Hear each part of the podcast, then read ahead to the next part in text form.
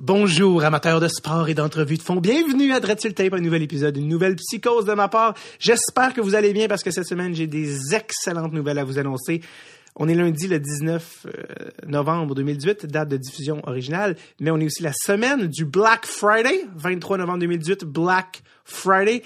Et pour l'occasion, je me suis dit, oh oh, oh oh, Charles-Édouard, qui est Charles-Édouard? No, c'est Guango. Donc, pour la semaine du Black Friday, on donne un rabais. Il y a des gens qui m'écrivent qui depuis longtemps qui me disent Hey, la mission Forsberg, ça fait longtemps que je voulais, je gratte mes fonds de tiroir. Euh, j'aimerais vraiment ça l'écouter. Plus de 15 heures de matériel aussi exclusif qu'incroyable. Comment est-ce possible? Vous avez fait ça comme des fous indépendamment. Non, mais, non, mais ça se peut-tu? Ça se peut-tu? Oui, ça se peut. C'est la mission Forsberg. Et c'est maintenant possible avec Black Friday jusqu'au 23. Donc, à partir de maintenant, effectif maintenant jusqu'au 23 à minuit, il y a 50% de rabais sur la mission Forsberg, 50% de rabais avec le, mot code FOPA 50, parce que FOPA, c'est le, surnom de Forsberg pour les, les Real qui savent ça, F-O-P-P-A, FOPA 50. 50% de rabais sur ça. On a fait, je vous rappelle, c'est quoi la mission Forsberg? Huit épisodes exclusifs en, Suède avec différents invités, dont Marcus Naslund, Peter Forsberg, le président de la Fédération suédoise de hockey. On a quatre épisodes making of vous pouvez sur le où on raconte tous les détails de notre aventure incroyable. Il y a des bonus, euh, bonus features vidéo. Il y a un album photo. Allez checker ça ça va jamais être euh, un prix aussi imbattable que cette semaine avec 50 Ça revient à 25 pièces qui est dans le fond pratiquement le prix que ceux qui ont euh, qui ont participé à la mission Forsberg dans la campagne Ulule. Donc euh, donc vraiment c'est ça ça passe pas souvent des petits des petits bonbons comme ça là, qui goûtent la menthe puis qui laissent une haleine super fraîche. Donc faut pas 50 pour 50 de rabais sur la mission Forsberg. Et là il y a des gens qui sont qui écoutent l'épisode qui sont membres Patreon et qui disent "Ouais mais là moi j'écoute cet épisode-là deux semaines d'avance. Ça veut dire que je dois attendre? Non, non. T'es un membre Patreon gros big. Estime, sous-estime jamais ta valeur. Et donc, pour les membres Patreon qui écoutent présentement, vous avez à partir de maintenant ce rabais-là, vous, parce que vous êtes deux semaines d'avance, vous avez trois semaines pour littéralement vous gâter. Là, vous dites, ouais, juste sur la mission Forsberg. Non! Laisse-moi finir. Parlez. 20% de rabais sur toute notre merch euh, sur dreadsulté.com. Je parle ici des hoodies, euh, t-shirt, rondelles, pucks, stickers, Colbert, bien, et oui, tout est à 20% avec le code DST20, de résultat nos initiales DST20. Et ça aussi, euh, à partir de maintenant pour les membres Patreon et à partir de lundi 19 jusqu'au vendredi 23 13. Euh, pas 20, j'ai mangé vendredi 13 et vendredi 23. Non, non. Jason n'a pas rapport là-dedans. C'est jusqu'au vendredi 23 à minuit. Donc voilà, ce vendredi 23 à minuit, jusqu'à là, euh, gâtez-vous. D'ailleurs, pour ceux qui se demandent, ouais, mais moi, j'aimerais ça aussi avoir les affaires d'avance, là, puis avoir les épisodes d'avance, puis avoir accès aux bonus, puis avoir, par exemple, être invité au party secret annuel de gratuité, puis toutes ces affaires-là vraiment nice, comme les membres Patreon. Eh bien, c'est un rêve possible.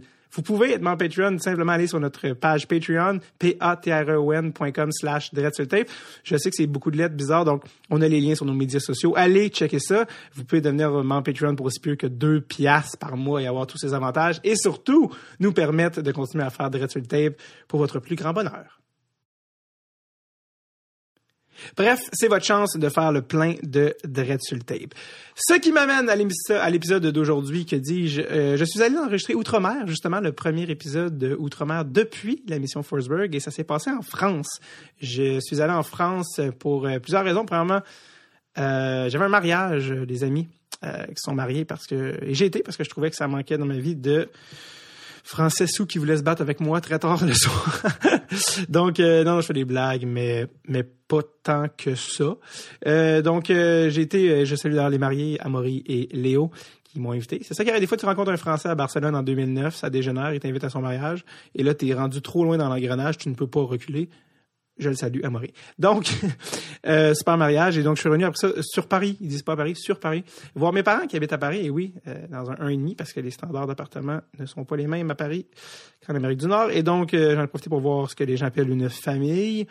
Et pendant que j'étais là, euh, notre bon copain Sylvain excusez-moi, Sylvain Taillandier, sur lequel il va y avoir un épisode complet plus tard cette saison. J'ai quand même pris le temps d'enregistrer un épisode avec lui. Il y en a beaucoup à nous dire sur le, le hockey français, lui qui est journaliste et que Producer Tom a rencontré dans ses jours à Tours.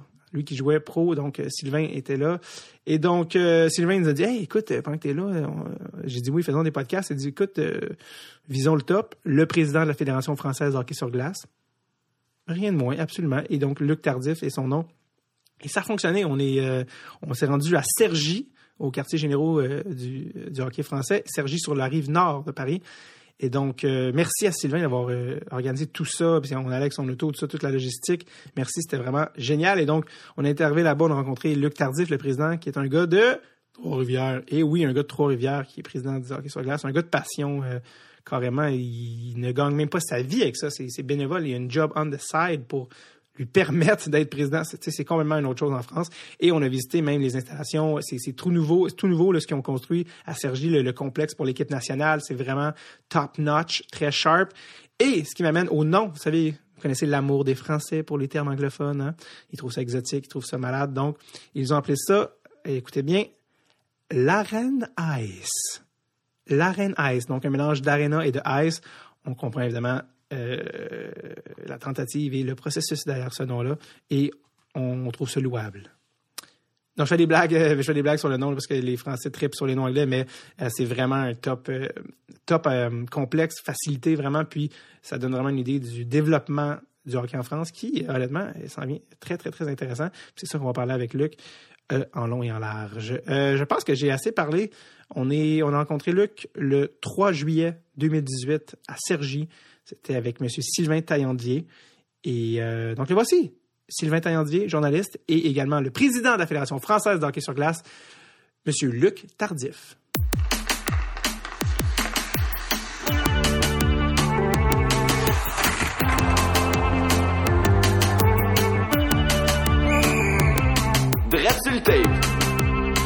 avec David Bocage. Alors, on est euh, présentement euh, sur euh, le vieux continent. On est en direct de Cergy, au nord de Paris, dans les quartiers généraux de la Fédération française d'hockey sur glace, qui existe depuis si peu longtemps. Et on est avec nul autre que le président lui-même. J'ai nommé un gars de Trois-Rivières.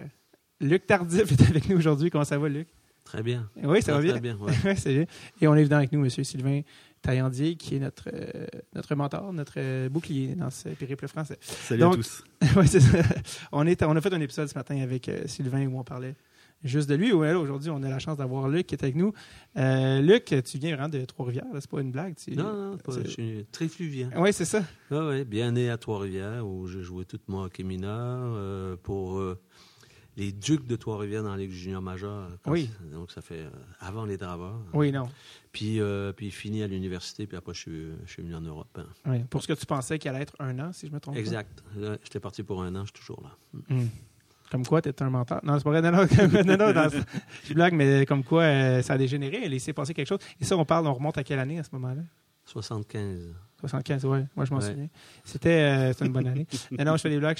J'étais bien à des années d'être né. Mais qu'est-ce qui étaient tes intentions à la base quand tu es venu euh, ici? En fait, tu étais un joueur. Il faut dire, tu as quand même joué junior majeur. Tu étais quand même d'un bon calibre. Junior majeur. Euh, puis après, euh, j'ai fait camp d'entraînement des Maple Leafs de Toronto. On m'envoyait dans la Ligue oh. centrale. Ah. Puis mais j'ai fait le choix de revenir à l'université. Donc, donc, où j'ai fait mes études, jouer Ligue universitaire. Mm-hmm. Puis après, euh, je me souviens qu'on avait, euh, on avait fait une équipe d'étoiles de la Ligue universitaire pour jouer contre l'équipe nationale tchèque au Forum de Montréal. Ah, mon Dieu. Forum de Montréal. Et euh, après le match, où on avait. je me souviens même pas du score, mais apparemment, on avait joué pas si mal. Il y a quelqu'un qui est venu me voir et m'a dit voilà, l'année prochaine je m'en vais en Belgique et euh, je monte une équipe à Bruxelles pour jouer en championnat de Hollande. Hmm. Donc, il y avait Bruxelles, Liège et tous les autres, c'était Amsterdam, Rotterdam. Euh. Ouais. Donc, moi, je, suis un peu un voyageur dans l'homme.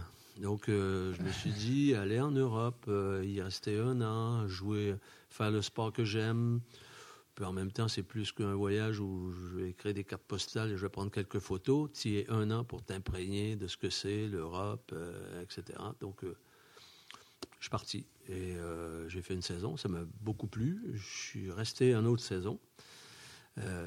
où là, j'ai en tant qu'entraîneur, donc jeune Déjà entraîneur, j'avais 24 ans. Donc, c'est la deuxième année, ça. Oui, oui, la deuxième année. Joueur entraîneur. Puis, puis après, ben, j'ai connu ma femme, qui est belge. Oh! Et euh, donc, du coup, euh, je dis, bah, on va rester une autre année. Et là, je, je souhaitais changer un peu et j'étais allé à Chamonix, en Haute-Savoie.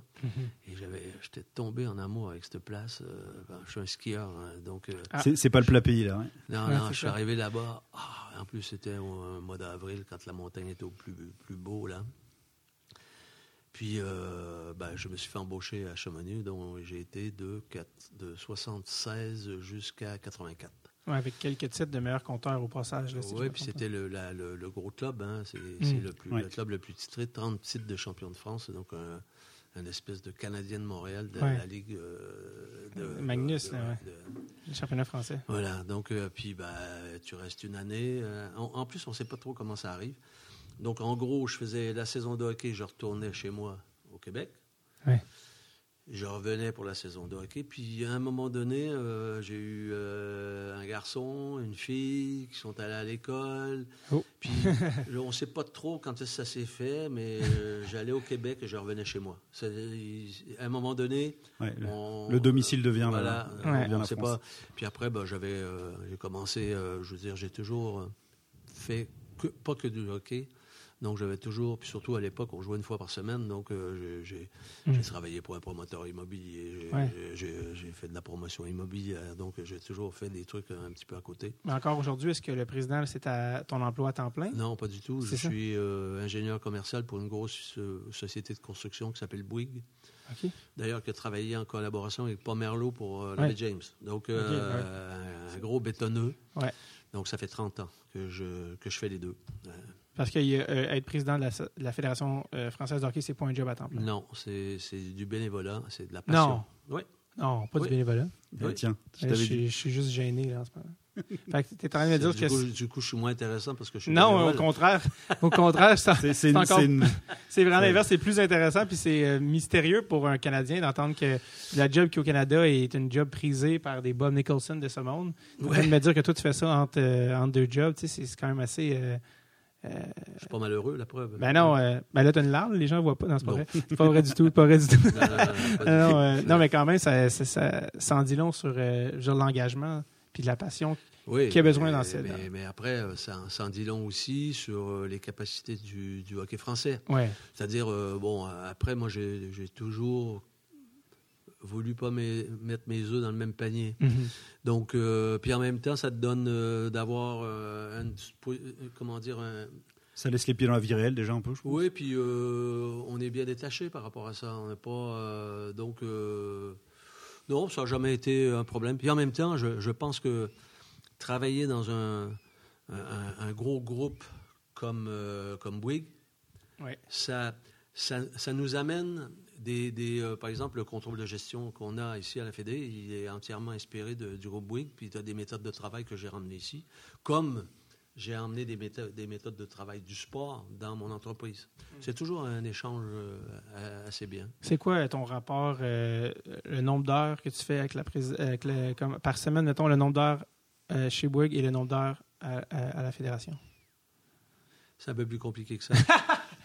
C'est un peu plus compliqué que ça parce que euh, de les huit dernières années, en fait, euh, j'avais à gérer cinq agendas. OK. Ouais. Donc, j'avais à gérer mon agenda professionnel euh, chez Bouygues, Oui. celui de président de fédération, Mhm. donc celui de trésorier de la fédération internationale. Tu as parlé de Bob Nicholson. Je suis dans le comité directeur avec Bob Nicholson. OK. Euh, et, euh, et en même temps, j'ai j'ai été, euh, j'ai travaillé huit ans au comité olympique parce que j'ai été chef de mission de la délégation française à Sochi et à Pyeongchang et à Vancouver aussi avant. Donc, euh, mais là, c'était dépassé le cadre du hockey parce que c'était Ouais. l'entière délégation. Donc, même si ces Jeux olympiques, c'est à tous les quatre ans, il y avait toute une préparation. Puis la cinquième agenda, c'est mon agenda familial. Quoi, Ah oui, c'est ça. Donc, euh, si tu veux rester donc combien je consacre euh, là Ah ouais, et là, ça. euh, j'ai même pas envie de calculer. Non, c'est ça.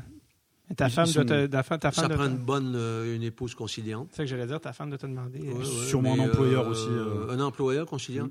Bon, en sachant que euh, chez Bouygues, à partir du moment où on, on a, euh, moi je suis commercial, donc les prises de commande, comment tu les fais, c'était pas grave. Puis, puis quelque part, euh, c'est un atout. euh, je veux dire, euh, pas nécessairement président de fédération, parce que je travaillais dans une région dans laquelle j'avais été président du- d'un club, joueur et président d'un club de hockey, donc tu as des contacts faci- facilitateurs avec les associations sportives, les élus, parce que tu les rencontres dans un autre cadre. Donc, on m'a toujours laissé faire, euh, mais en autant que je fasse bien mon boulot, quand même.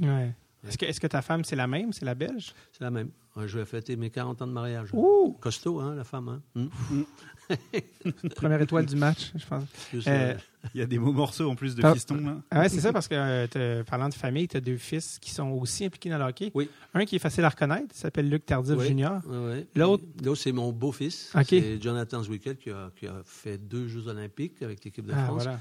qui a fait une quinzaine de championnats du monde, je pense, qui a joué en Suède, qui a joué en Allemagne, qui a joué au Canada aussi un Ah. peu. Ouais. Et les, les deux ont joué sur la même ligne à Rouen. Oui. Et honnêtement, je dis vraiment pas ça parce que celui qui est en face de moi, mais c'est une ligne absolument géniale avec euh, Ilpo Salmi Virta là, Ouais. Et qui fonctionnait vraiment très très bien. C'était une année néfaste pour Rouen. Ah, de la mémoire, toi, comme Tu suis ça? Mm. Et ça, ça- ça devait être un peu émouvant pour le, pour le père, je pense, de Oui, voir. oui, euh, oui, tout à fait. Ouais. Euh, C'est pour ça qu'ils n'ont pas le nom- même nom de famille, c'est que l'autre est, est de la mère. C'est pour ça qu'on ne peut pas reconnaître. Ouais. Et, euh, et donc, euh, ils ont, ils ont- c'est quoi la différence d'âge entre les deux, entre les deux gars? Il y en a un qui est né en 75, l'autre en 84. Ah, OK, ils ont quand même un Ouais, petit ouais. nom, OK, donc ils ont été chanceux quand même d'avoir jouer ensemble. Ils n'ont pas joué euh, 10 ans. Non, c'est ça. Toi, tu n'as pas joué avec tes fils, tu n'as pas eu la chance de jouer. euh, Non, même quand même pas. Ah oui, un match euh, comme ça, euh, mais bon. euh, pour le Part- fun. Oui, oui, j'ai joué une fois. Un match de Mais, euh, ligue ou un? Non, non, non, pas du Un tout. match, euh, Euh, de- pas d'une ligue de garage, mais un Presque. de fin de saison. OK, là. OK, OK, OK. Ouais, je comprends. Et puis, euh, et puis euh, ta fille n'est pas dans le hockey, tout de même, je, je, je crois. Non, elle a eu un phénomène de rejet des patinoires. Ben, vois, je sais pas. euh, et- mais, mais, Ça l'a elle- laissé de au. Québec Sur, maintenant. sur une autre affaire. Elle est au Québec maintenant. Et euh, elle vit à Trois-Rivières, donc depuis 10 Voyons ans donc. maintenant. Euh, C'est un ouais. échange. Ouais, puis euh, c'est c'est un peu drôle parce qu'au Québec, le, le hockey, tu y échappes pas. Donc, euh, Tous les endroits le choisir. voilà, et des, des- fois, je l'ai surpris euh, à m'appeler. Tu, tu auras la possibilité d'avoir des billets pour les Canadiens de Montréal. hein. Donc, euh, moi, je dis, ah bon, tu t'intéresses au hockey maintenant? La réponse était oui ou non, finalement. oui, Oui, tu ouais, l'aidais. ouais, ouais. Puis là, même, euh, j'ai- su qu'il y a une espèce de, de, de, de match annuel qu'on appelle même Mémorial. Ouais. C'est- de mes chums, là, y en a un qui est décédé, puis, ils font un- puis, puis tout, tout le monde joue, les enfants, les Ouais. filles, puis elle, elle met les patins, puis euh, bon score déjà. Elle a appris à jouer dans la rue avec ses frères, donc elle a un petit quelque chose. Ah Oh. OK, donc elle sait quand même à, à se débrouiller. elle a pas trop le Ouais, choix. parce qu'il y avait du costaud. hein. Fait qu'elle, dans le fond, c'est l'inverse de toi. Toi, tu es né au Québec avec un accent québécois, tu es venu en France. Elle est née en France. À Chamonix. Avec un accent français. Puis là, elle est allée au Québec après. Ouais, mais là, elle commence à avoir l'accent. euh, Québécois. Ouais, Ça commence à. ouais, pas mal. Je C'est vais bien. d'éteindre, là, mais ouais. Ouais. C'est ça, ça veut dire que l'é- l'équilibre, ça fait toujours au final. Ah, c'est drôle, ça. Tes, tes fils, ils sont nés en France, donc eux, c'est Oui. l'accent français. Là, souvent, ouais. Et ils ont joué aussi pour l'équipe nationale, même si je ne me trompe pas. Oui. Oui, Et, euh, euh, John a joué plus longtemps et Luc a dû faire. euh, bonne question, ça. 4, 5, 6 ans, je ne sais pas, là. Est-ce que des gens, euh, des gens disaient, ben on sait bien que tu es sur l'équipe nationale, c'est ton père qui est impliqué? Oui, mais ça. Quand tu es dirigeant, peut-être tes enfants qui jouent. Mais euh, euh, moi, assez vite, euh, parce que j'étais dirigeant à Rouen, assez vite, je les envoyais ailleurs. Hum, Que justement, il est. Il, Ils vivent leur il- chose. Ouais, c'est ça. Parce qu'après, c'est pas un bon. C'est pas facile pour le dirigeant, c'est pas facile pour le coach, Ouais, c'est ouais. pas facile pour le joueur. Donc, euh, ils sont partis assez vite. Ils ont fait leur truc. Puis, euh, La dernière fois qu'on a parlé de ça au podcast, c'est parce qu'on avait reçu un certain Sébastien Bordelot, Ah, Sébastien, ouais. Qui est, qui, qui est très connu des Français. Il y a Ouais, même ouais, la double ouais. citoyenneté, si je me trompe pas. Trois générations Ouais, de beaux joueurs de hockey. Oui, c'est ça. Ben, Paul, Euh, Paulin, justement. Paulin moi, j'ai joué contre Paulin. Ouais. Bon, c'est ça. ben, C'est ça, c'est ta génération. Puis Paulin a coaché Sébastien dans la Ligue, pas euh, la Ligue Midget B, dans la Ligue américaine, quand Ouais, même. Et même que plus que ça, c'est sûr que tu connais l'histoire, mais Paulin euh, s'était habillé dans les années. Là, je te parle des années 90, là, c'est pas, il y a- pas il y a 50 ans. Dans les années 90, Paulin, à cause de blessures, puis là, à l'époque, c'était pas comme aujourd'hui, il y avait moins de profondeur, puis la structure du hockey n'était pas la même. Et Paulin s'était habillé, il était rendu dans la quarantaine, il était retraité, 44 ans, je pense. Il s'était habillé dans la Ligue américaine avec des jeunes fringants de 25 ans. Puis euh, Sébastien, il savait même pas, c'était avant Internet quand même. Il était en haut, puis il a appris ça de- des semaines plus tard que son père avait joué. Il dit Papa, t'es es fou, qu'est-ce que tu fais? Tu vas-tu puis il, avait dit- puis il avait fait, tu iras voir sur euh, Internet, il avait fait des points. il a fait, je sais pas s'il a fait un point par match ou quelque chose. Il avait dit euh, après ça, euh, Sébastien, là, vous allez écouter l'épisode, mais Sébastien nous avait avoué que euh, Paulin, il avait dit par après, là, quand, je me souviens plus quel gars d'une autre équipe, quand il m'a frappé dans le coin, là, Je pense que mes deux épaules se sont touchées. T'sais, mais t'es t'es pas supposé hockey à 44 ans contre des, des c'est gens de sûr. 25 ans dans, dans leur prime. là, qui sont à un appel de la Ligue nationale. t'sais. Bref. Donc, eux aussi, avaient, j'avais demandé à Sébastien, il avait dû dealer avec ça. t'sais, Comment, quand Ouais. ton père est coach dans, dans une structure où tout le monde veut monter, tu es à un, Ouais. un appel, tu sais, Je- c'est spécial. ça n'a jamais été un cadeau pour les garçons quand je les coachais. hein. Non, c'est euh, ça. Je crois que c'est plutôt plus. plus mais même à la limite, on est encore plus euh, excessif d'un côté. Ouais. euh, ben, mais, mais enfin, c'est Mais on ça. entend presque plus Ouais. les gens en ce moment pour Marseille, là, tous les ans. Ça revient, je le vois sur le groupe hockey. À chaque fois, ça me fait rigoler. De toute façon, Marseille va être promu directement en Ligue Magnus parce que c'est le club des fils du Ouais. président, etc. Non, non, ils. Font leur, ils font leur petit truc tranquillement, un pied devant l'autre, euh, structurer le hockey mineur. Ils sont en train de bien. Ça va être une belle étape du Tour de France, je pense, parce que. Puis, très euh, intéressant. Il n'y a pas d'urgence. euh, on a assez vu d'étoiles filantes des clubs qui. Puis euh, avec pas de, de base, là. Donc. euh, Mais il y a un gros développement dans, dans le sud. Hein. C'est pas que Marseille, hein, bon. Mais déjà, la, plus, la plus grande patinoire hein, qu'ils ont construit là-bas, j'ai jamais compris qui, euh, a décidé de construire ce truc-là. Donc, euh, ben, il y a un, un- un projet de, de, de, de- de belles patinoires à Nice. D'ailleurs, ils vont s'inspirer de ce que vous avez vu ici, là, aujourd'hui. Ouais. Euh, excellent, ça. Mm. puis euh, Montpellier, qui est, un, qui est une bonne base de hockey, y a- ils vont refaire la patinoire de Toulon.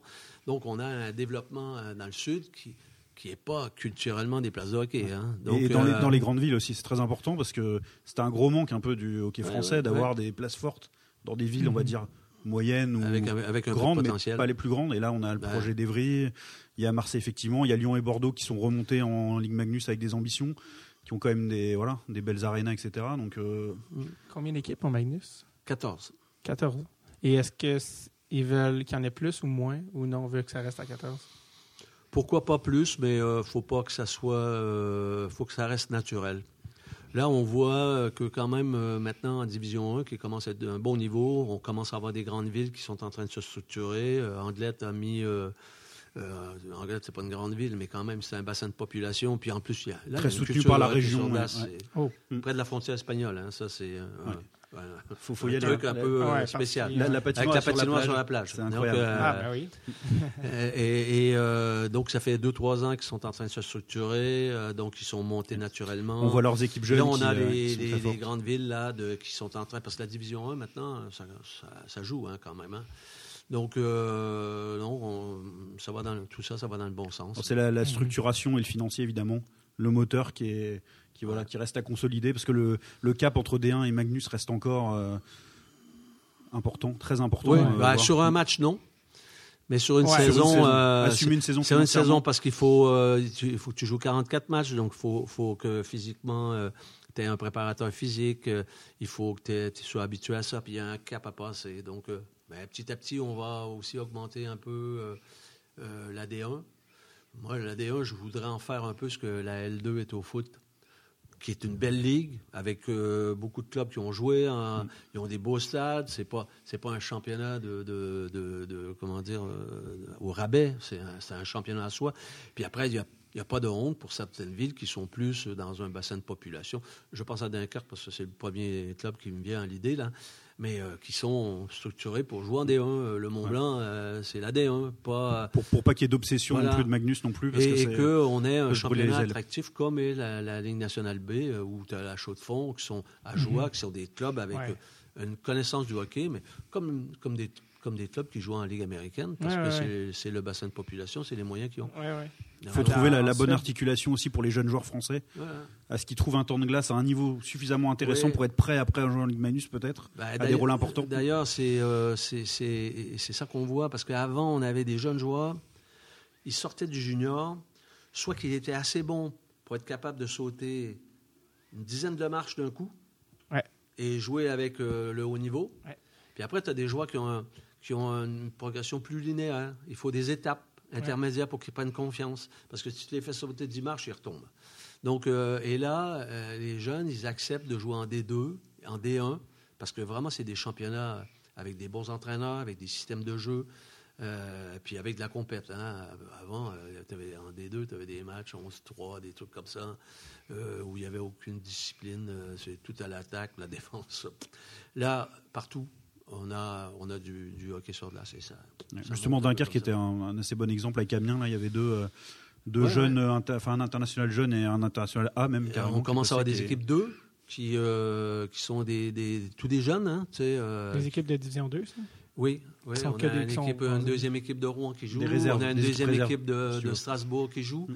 Et là, c'est entièrement des jeunes formés au club dans, Ouais. dans- qui, qui jouent en Donc, il y a D2. une- donc, il y a une deuxième équipe dans la Oui, même oui. ville, ça Ouais, dire. Ça. Eh, C'est le même club même, mais c'est porté plutôt par l'association peut-être plutôt du coup pour le. Oui, Voilà, c'est ça. mais il y a des, des- Puis là, on commence à avoir des, des clubs fermes, c'est-à-dire euh, avoir, avoir une équipe de haut niveau qui s'associe à un club de D1 pas loin. Comme Grenoble et euh, Vaujany par exemple. Ah oui, des. euh, Voilà. euh, Et, et- et les joueurs peuvent faire des passerelles, Ouais, un ouais. peu comme la Ligue américaine. Ouais, sais, où le joueur, hop, ils ont besoin de joueurs, ils montent.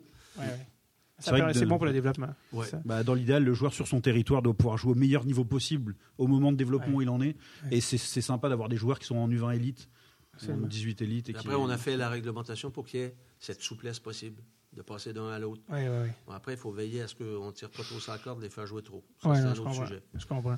Euh, on, est, on est présentement à la Fédération de hockey sur glace et euh, c'est cool qu'on puisse parler de la Fédération de hockey sur glace, mais ça fait pas si longtemps qu'on peut parler d'une fédération. Ça fait depuis quelle année que ça existe? 2006. 2006, donc ça fait 30 12. avril 2006. 30 création avril. de la fédération. Une date très importante quand même. mais on comprendra avec le travail qui, qui, qui- qui a, nécessité. Mais pourquoi ça a pris, ça fait seulement 12 ans dans toute l'historique. que- Et dis-moi qu'est-ce qu'il y avait avant, parce que honnêtement, pour un Canadien, c'est quand même ludique, là, puis euh, ça, ça fait sourire. Mais avant, l'association de hockey sur glace était associée à d'autres trucs. C'était? Oui, on on- avant, on était dans la Fédération française des sports de glace. Le hockey était une des 14 disciplines qu'il y avait là-dedans. On Avec était le- avec le patinage artistique, le Ouais. patinage de vitesse, le, le squeletton, la, la, la- la luge, euh, le bobsleigh, le curling. donc vous étiez, vous aviez même pas votre Euh, fédération. En tout cas, il y en avait 14, euh, et dont le hockey. Donc, on a été une de ces 14 disciplines. Mais vous avait des- aviez même pas votre, votre fédération à vous. tu sais, Non. c'est- c'est- Moi, C'était des sports quasiment que olympiques, sauf le, Ouais. le hockey qui pouvait avoir son Ouais, championnat, qui- etc. Donc euh, Exact. c'était Euh, un non-sens. qu'on- Enfin, pourquoi terme, ça un pris, euh, non-sens. Pourquoi ça a pris autant de temps avant que vous ayez votre fédération? Ça a pris, parce que je veux dire, nous, on y est arrivé en 2006, là, mais, mais de, de tout temps que j'ai été en France, le, le hockey a toujours demandé son indépendance. Toujours. C'est c'est un truc de 30, 40 ans, je, et même euh, autant que je me souvienne, il y a toujours eu une volonté du hockey de, de sortir Ouais. de s'émanciper, euh, ouais. des, Mm. sports de glace. Mais c'est un système, il y a le ministère euh, qui, euh, donc, qui donne les agréments aux fédérations pour euh, euh, s'occuper du, du ski nautique, du, euh, euh, là, les sports de glace qui étaient regroupés, le ski, euh, le, le- le- le- le roller. Donc, c'est, c'est le ministère qui décide de donner les agréments pour que la fédération puisse euh, gérer le sport. Elle lui donne aussi des moyens euh, financiers Ouais. et des cadres techniques d'État pour euh, gérer ça. Donc, euh, c'est le ministère qui décide. C'est quoi, la grosse différence du hockey français depuis que vous avez une fédération? Qu'est-ce que ça change? Qu'est-ce que ça change? Euh, bon, avant... Et je le pose Oui, oui, oui, non, mais c'est parce que c'est tellement... Ça va à plusieurs niveaux. tellement difficile à expliquer. Je vais... Je, je vais- Essayer En gros, je vais te parler d'avant. Ouais. Avant, je, On va non, mais je vais te parler ouais. d'avant, puis après, je, avant et après. Avant, donc, moi, j'étais euh, président du hockey dans l'ancienne fédération, dans la Mhm. Fédération des sports de glace. OK. Donc, puisque j'ai dû commencer à gérer le hockey en 2000, je pense, avec la création de, du Super 16, euh, où on avait fusionné entre la D1 et la D2. Donc, euh, en fait, c'était euh, le patinage artistique qui gérait la totalité des sports. Ça, ça a toujours été... euh, parce qu'ils étaient mieux organisés politiquement. Et le hockey, on était un peu nuls pour s'organiser. Tu sais, euh, on était dans des guéguerres de les Alpes contre les plaines. Et, euh, la et, montagne contre la plaine, on- était divisés, euh, tu n'arrives à rien. Donc, et, et, puis en plus, on dirait qu'on on n'avait pas personne qui s'investissait dans, dans le côté euh, gestion politique du truc. Comment on fait pour revendiquer que nous, le- ben, il nous faut ça, ça, ça pour le, le hockey qui se développe? Il n'y avait pas une culture de. de- de- Il n'y avait pas de leadership au niveau du. il n'y avait pas de leadership, il y avait. euh, Puis il y avait pas un- on, on était désorganisés Ouais. désorganisés et divisés euh, dans des espèces de guerres de clochers que que les gens perpétraient en, sa- en sachant même plus pourquoi ils s'aimaient pas. C'est euh, Ouais, à peu près. Donc, euh, et, euh, quand j'ai commencé à m'occuper de, du hockey à l'intérieur, je dis bon, comment, par où on commence? On, on a dit on va commencer déjà par structurer notre Ligue Magnus parce que de 90 à 2000, Ouais. pendant ces 10 ans-là, huit fois le champion de France a déposé le bilan. Huit fois. C'est-à-dire, en gros, les gars, ils partaient, Qu'est-ce que vous voulez dire de déposer le bilan? ben, c'est-à-dire banqueroute. Financièrement, ça veut dire euh, tu es champion, puis après au revoir. Tu Ouais. fermes la. Après, tu déposes le bilan, tu n'existes plus. Donc, dès qu'ils gagnaient le championnat, Ouais. Plus capable. Les gars, ils dépensaient l'argent la qu'ils n'avaient pas. Ouais. Ils étaient champions, ils levaient Tu, le tu trophée. te payes une équipe que mois tu peux après, pas avoir, et puis terminé après. voyons. Ce qui, oui, oui, c'était comme ça. Et, et, euh, et- et en gros, euh, tout le monde faisait n'importe quoi. Euh, et, et du coup, euh, quand il y en avait un qui faisait des folies, les autres suivaient. Et, et, euh, donc là, en 2000, quand j'ai repris le truc, j'ai dit bon, ben, euh, on, on va, on va essayer de mettre en place une commission de contrôle qui va, qui va avoir un œil sur les finances. OK. Voilà. Ça, c'était la première, première étape, vraiment. Donc, euh, où là, les clubs, ils devaient donner un budget prévisionnel. Il y en a beaucoup qui n'avaient jamais, jamais fait un budget prévisionnel. C'est là-bas que je te pousse. Sais, on part, on a de l'argent jusqu'au mois de décembre, puis après, si on gagne, on ira voir la mairie. Euh, Tu sais, euh, c'était comme ça. Donc, Dieu, mais c'est folklorique. ah oui, oui. Donc, on avait des, des trucs à géométrie variable. L'année d'après, il y avait un club qui disparaissait, qui descendait en division 3, euh, où, où on le gardait parce que les, les règles n'étaient pas tout à fait strictes. Ouais. Et euh, puis, du coup, ça, ça poussait les autres au crime, tu sais, parce que eux, ils étaient attirés, les autres, ils sont tellement forts, nous, on va faire des folies aussi. Puis, bon, c'était. c'est- fallait des règles communes euh, claires. Donc, on a mis en place une commission de contrôle. Euh, et, et là, les clubs, euh, au début, ils disent euh, tu, euh, non, on donne pas euh, les trucs, nous. Hein, euh, il a fallu les discipliner à, à donner les éléments ouais. financiers pour les valider. Puis surtout, les piloter. C'est-à-dire là, ta masse salariale est trop forte, il faut que tu diminues sa- ta masse salariale, puis tu nous donnes euh, les contrats des joueurs pour qu'on puisse vérifier que tu ne dépasses pas le truc, tu sais, euh, Mhm. tes engagements. Puis après, on avait ça, a dû, on- ça a dû déranger des gens, ça. Non?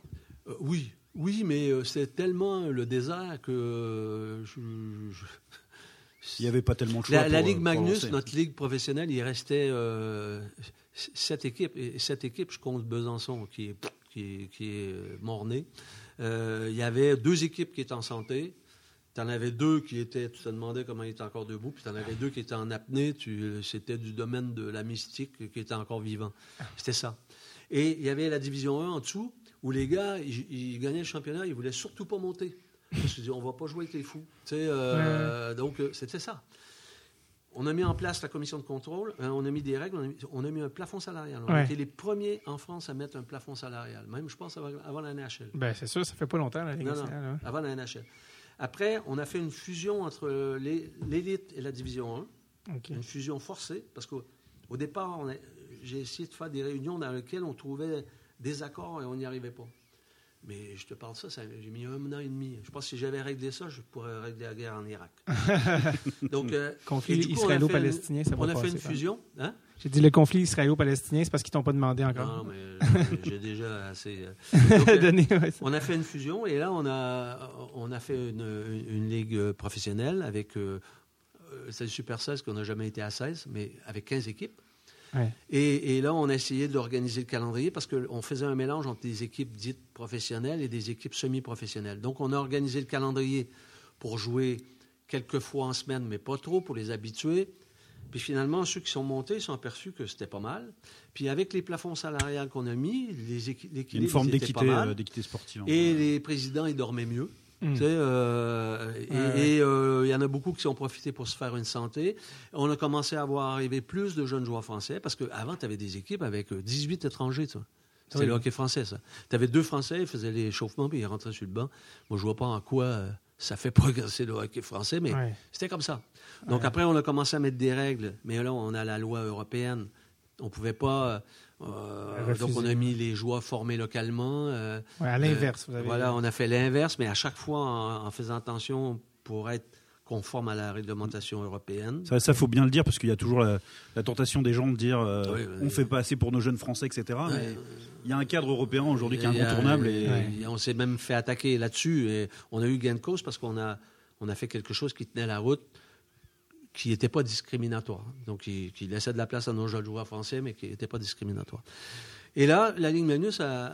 Non, c'était pas la Ligue Magnus. La Ligue Magnus a commencé à, à prendre ses marques. euh, puis ceux qui y étaient, ils voulaient y rester. euh, donc, ça, c'était bon signe. euh, et, et la fusion, elle s'est faite tranquillement. Puis on a commencé à progresser, etc. Puis on a commencé à être plus pointu en ce qui concerne les règles de gestion. Puis on n'a plus eu de dépôt de bilan. Euh, avant, avant, la commission de contrôle, elle, faisait des avis de décès. Euh, ah, ils sont morts. Là, on, maîtrisait. On dit attention, il faut vous réduire vo- votre masse salariale. On a eu des, des clubs qui ont été en difficulté, mais qui ont passé des périodes de. de tu sais, euh, voilà, Ouais, qui il y ont a passé eu, ces euh, périodes-là. Il y a eu quelques chaos Voilà, avec la, puis- la puis- finale Mulhouse, Mulhouse Tour. mais on a- la- la- C'est cette c'est année- sans doute la, la- la dernière fois que. C'est ça. Cette année-là, on a envoyé en Division 3 le champion et le vice-champion, ceux qui ont fait la finale. Les deux Ils n'ont pas respecté, boum. Il y a d'ailleurs pour parler de En la Détroit, de Magnus à Détroit. Ouais. Et, et pour la difficulté d'ailleurs de Et parler de la difficulté des règlements, etc. Tours a, réussi quand même à se faire qualifier en D2. Au final, après moult, euh, pour dire que oui, il y, a une- il y a une force de décision à la fédération, Ouais, ouais. mais il y a quand même des lois, des lois générales et européennes Quand, euh, qui, quand j'ai pris la décision d'envoyer deux équipes en Détroit, pour les mais il fallait le faire. Il fallait le faire et euh, d'ailleurs, les deux équipes, ils sont, ils sont Ah bon. Dans les bonnes conditions. Avec, euh, ben, dans les bonnes conditions. On remontait un à la fois les années. Voilà, voilà.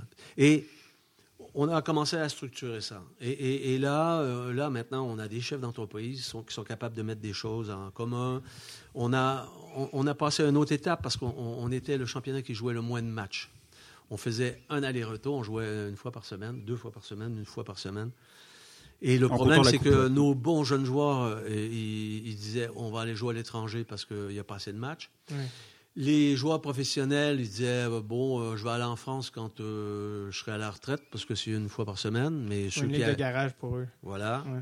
Puis les agents, ils ne faisaient pas trop de pub euh, non plus. Non. Donc À, on a à quel calibre tu comparerais la Ligue Magnus? Maintenant? Pour les Nord-Américains, ouais, disons en 2018 pour euh, être dans l'actuel.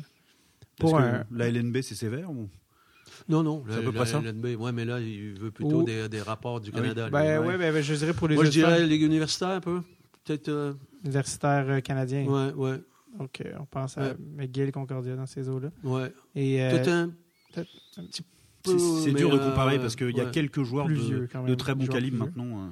euh. euh, Georges, donc, euh, toi, tu comparais à la Ligue nationale B en Suisse pour ceux qui Oui, ont, qui ont ouais. référence. C'est ce qu'il y a de plus Ouais. proche, je pense à peu près en Europe. Puis on réduit l'écart. C'est ça. À chaque année, là. C'est-à-dire que tu mettrais les équipes de bas de tableau de, de LNB, elles seraient pas championnes Ouais. en Ligue Magnus, je pense pas. Et, et là, on, a, on, on a, on, a- on est parti sur un autre projet pour régler ça, là, pour, pour éviter l'exode de nos jeunes joueurs à l'étranger, en sachant qu'on a toujours fait la promotion des bons jeunes joueurs qui s'en vont à l'étranger, Oui. quand ils étaient prêts, quand ils étaient formés. Euh, mais on a eu beaucoup de pertes. C'est des fois, et, ah oui, on va aller jouer à l'étranger pour aller jouer à l'étranger. Puis les gars, ils revenaient au bout de deux ans. Tu te demandais s'ils n'avaient pas été dans les tunnels, tu sais, euh, alors que les nôtres progressaient. Oui. Donc, euh, on a évité, maintenant, il n'y a plus cet exode parce qu'il fallait structurer nos championnats juniors qui n'étaient pas bons. Parce qu'on avait un problème aussi, c'est que euh, il y avait quatre, cinq, quatre clubs forts qui drainaient tous les bons joueurs. Et, euh, et là, c'était un problème parce qu'en gros, quand tous les bons jeunes joueurs juniors et cadets, euh, c'est midget, Ouais. étaient concentrés dans la même équipe, ben, le championnat était valable que quand, et compétitif que quand ils se rencontraient. Mm. Et ça faisait pas un championnat équilibré, donc c'est pas propice à, à de la discipline euh, quand c'est facile. Sais, euh, et là, on a mis en place des règles pour éviter euh, les mutations. Parce qu'en en gros, les gros clubs structurés, ils avaient arrêté de former. C'était des recruteurs. Il suffit d'aller prendre les meilleurs ailleurs et puis tu te Voilà. Et là, on, les a restreints, c'est pas évident. à- on les a restreints par euh, le nombre de joueurs mutés. Et du coup, ils sont remis à. euh, voilà. Puis après, nos championnats juniors, maintenant, ils sont costauds. Ouais. Nos joueurs restent là. Ben, Il y, a- il y a toujours les très bons que, de toute façon, ils vont partir. Ben oui, ben, est-ce que, est-ce que ce que tu me parles, la- la- la- le développement, est-ce que est-ce que c'est pas un peu à, à l'image d'Alexandre Texier, dans le sens que Oui. finalement, un joueur qui sort de la France? Alexandre Tessier, Symboliquement, c'est fort. c'est à la création de la fédération, on a mis en place un plan de développement, de détection dans les régions, et après U16, U18, U20.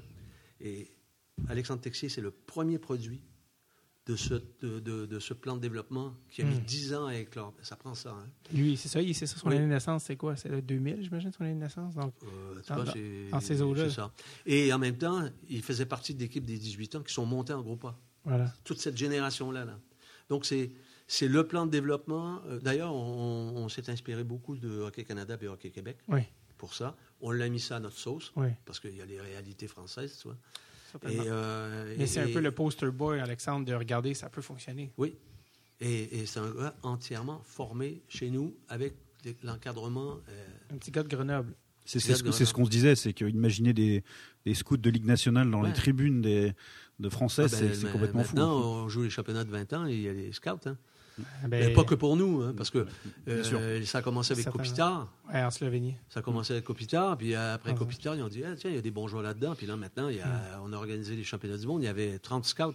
Ouais, la, la Ligue nationale a énormément progressé dans son rapport à l'Europe de manière générale C'est sûr. au fil Est-ce que des tu années. parles en- Est-ce que tu es en contact avec Alexandre Texier? Oui, ben oui, oui. Euh, encore aujourd'hui, est-ce que. Est-ce que euh, Il s'est fait opérer, là. Ah, il s'est. Ouais. ah oui, après une saison. euh, Il, a Mais- fait un, il a fait un premier championnat du monde, top. Euh, ben ça, c'était cette année. Ouais, ouais, ouais. Oui, oui, j'ai vu une vidéo euh, qu'on peut voir en ligne. Où, euh, ouais. Puis en plus, il, a pris cette année. Pour nous, on, on a, on est parti jouer les championnats du monde. On avait sept joueurs qui n'avaient jamais joué les championnats du monde. hmm. Des juniors ou juniors euh, ou seniors première année, c'était leur premier championnat du monde. Ouais. On avait Christo qui arrêtait. C'est sa première année qu'on jouait sans Christo. Oui, c'est vrai, c'était ça. pression sur les deux gardiens. On avait, euh, on n'avait pas euh, Pierre-Édouard Bellemare, on n'avait pas Roussel. On avait Johan Evitou qui est arrivé blessé. Stéphane Dacosta euh, aussi. Qui est euh, arrivé ouais. blessé. Euh, puis en même temps, on, euh, en tout cas, on, on avait une équipe Ouais. vraiment jeune. Puis écoute, Ça a bien été quand même. ouais. Ça a bien été. Puis euh, Texier s'en est bien tiré. Oh, euh, puis, Est-ce que est-ce que c'est toi qui a eu, euh, pas c'est toi, mais est-ce que tu as eu une influence dans sa décision d'aller en Finlande plutôt que d'aller, par exemple, dans le junior canadien ou les autres options qui s'offrent à lui? C'est pas quelque Non. chose que tu as décidé avec lui? Non, euh, sauf que nous, euh, la plupart du temps maintenant, quand les gars, euh, les, les bons joueurs, ils veulent, euh, ils veulent aller jouer, et naturellement, c'était le cas de Pierre-Édouard Bellemare quand, euh, quand il est parti. En Suède. ouais, voilà, il a fait tout son. En plus, moi, je le connais bien parce qu'il est passé à Rouen. Puis à un moment donné, il, il était mûr, là. Tu voyais que là. Le plafond de verre. Voilà, donc on, on- on a eu des discussions avec Lexan à l'époque, et Lexan, le directeur sportif, c'était Longstrom, qui était entraîneur de l'équipe nationale, qui a coaché Reims, qui était champion en France, donc qui, qui connaît, euh, qu'on se connaît, et on, on a facilité le, le passage. On savait qu'il était en de bonnes mains. On savait qu'il allait être libéré. Puis après, il est monté plus tard. On avait aussi, on a quatre, cinq clubs comme ça euh, avec lesquels on a des, des- des rapports privilégiés. Mais euh, son choix d'aller en, en Finlande, c'est lui et, Alexandre, ouais. et donc euh, la seule chose, c'est que nous, on avait à- après, à partir du moment où la décision a été prise, on avait, euh, euh, on a facilité euh, après Le les- transfert. ouais. Est-ce qu'il y en a beaucoup des, des joueurs de haut calibre comme ça, français, qui, euh, qui s'exportent? euh, on a Bertrand qui, qui, est- qui a Ouais. fini euh, le meilleur buteur avec le- dans le championnat de, de- De Finlande. De Finlande. Incroyable. Qui va jouer en KHL. là. Ouais. Ce qui est énorme pour lui. Et il y a quel âge, euh, Charles Bertrand? Es-tu de. il fin vingtaine, peut-être, déjà? Et il- Ouais, il doit 27, 25, 26. 26, ouais, 27, ouais. Est-ce que c'est des gars que tu t'imagines euh, sauter en Amérique du Nord ou pas nécessairement? Y a un moment donné, il a raté le draft. Tu sais, euh, parce qu'il était dans les. euh, il a raté le draft. Mais on se demande, on se pose la question, parce que c'est une question de profil. On en a beaucoup parlé. Ouais, sur le fait que rôle. ce soit pas totalement hasard si des joueurs comme Roussel et Belmar aient trouvé une place Ouais, une niche. de avec leur leadership, avec ce qu'ils peuvent apporter, etc.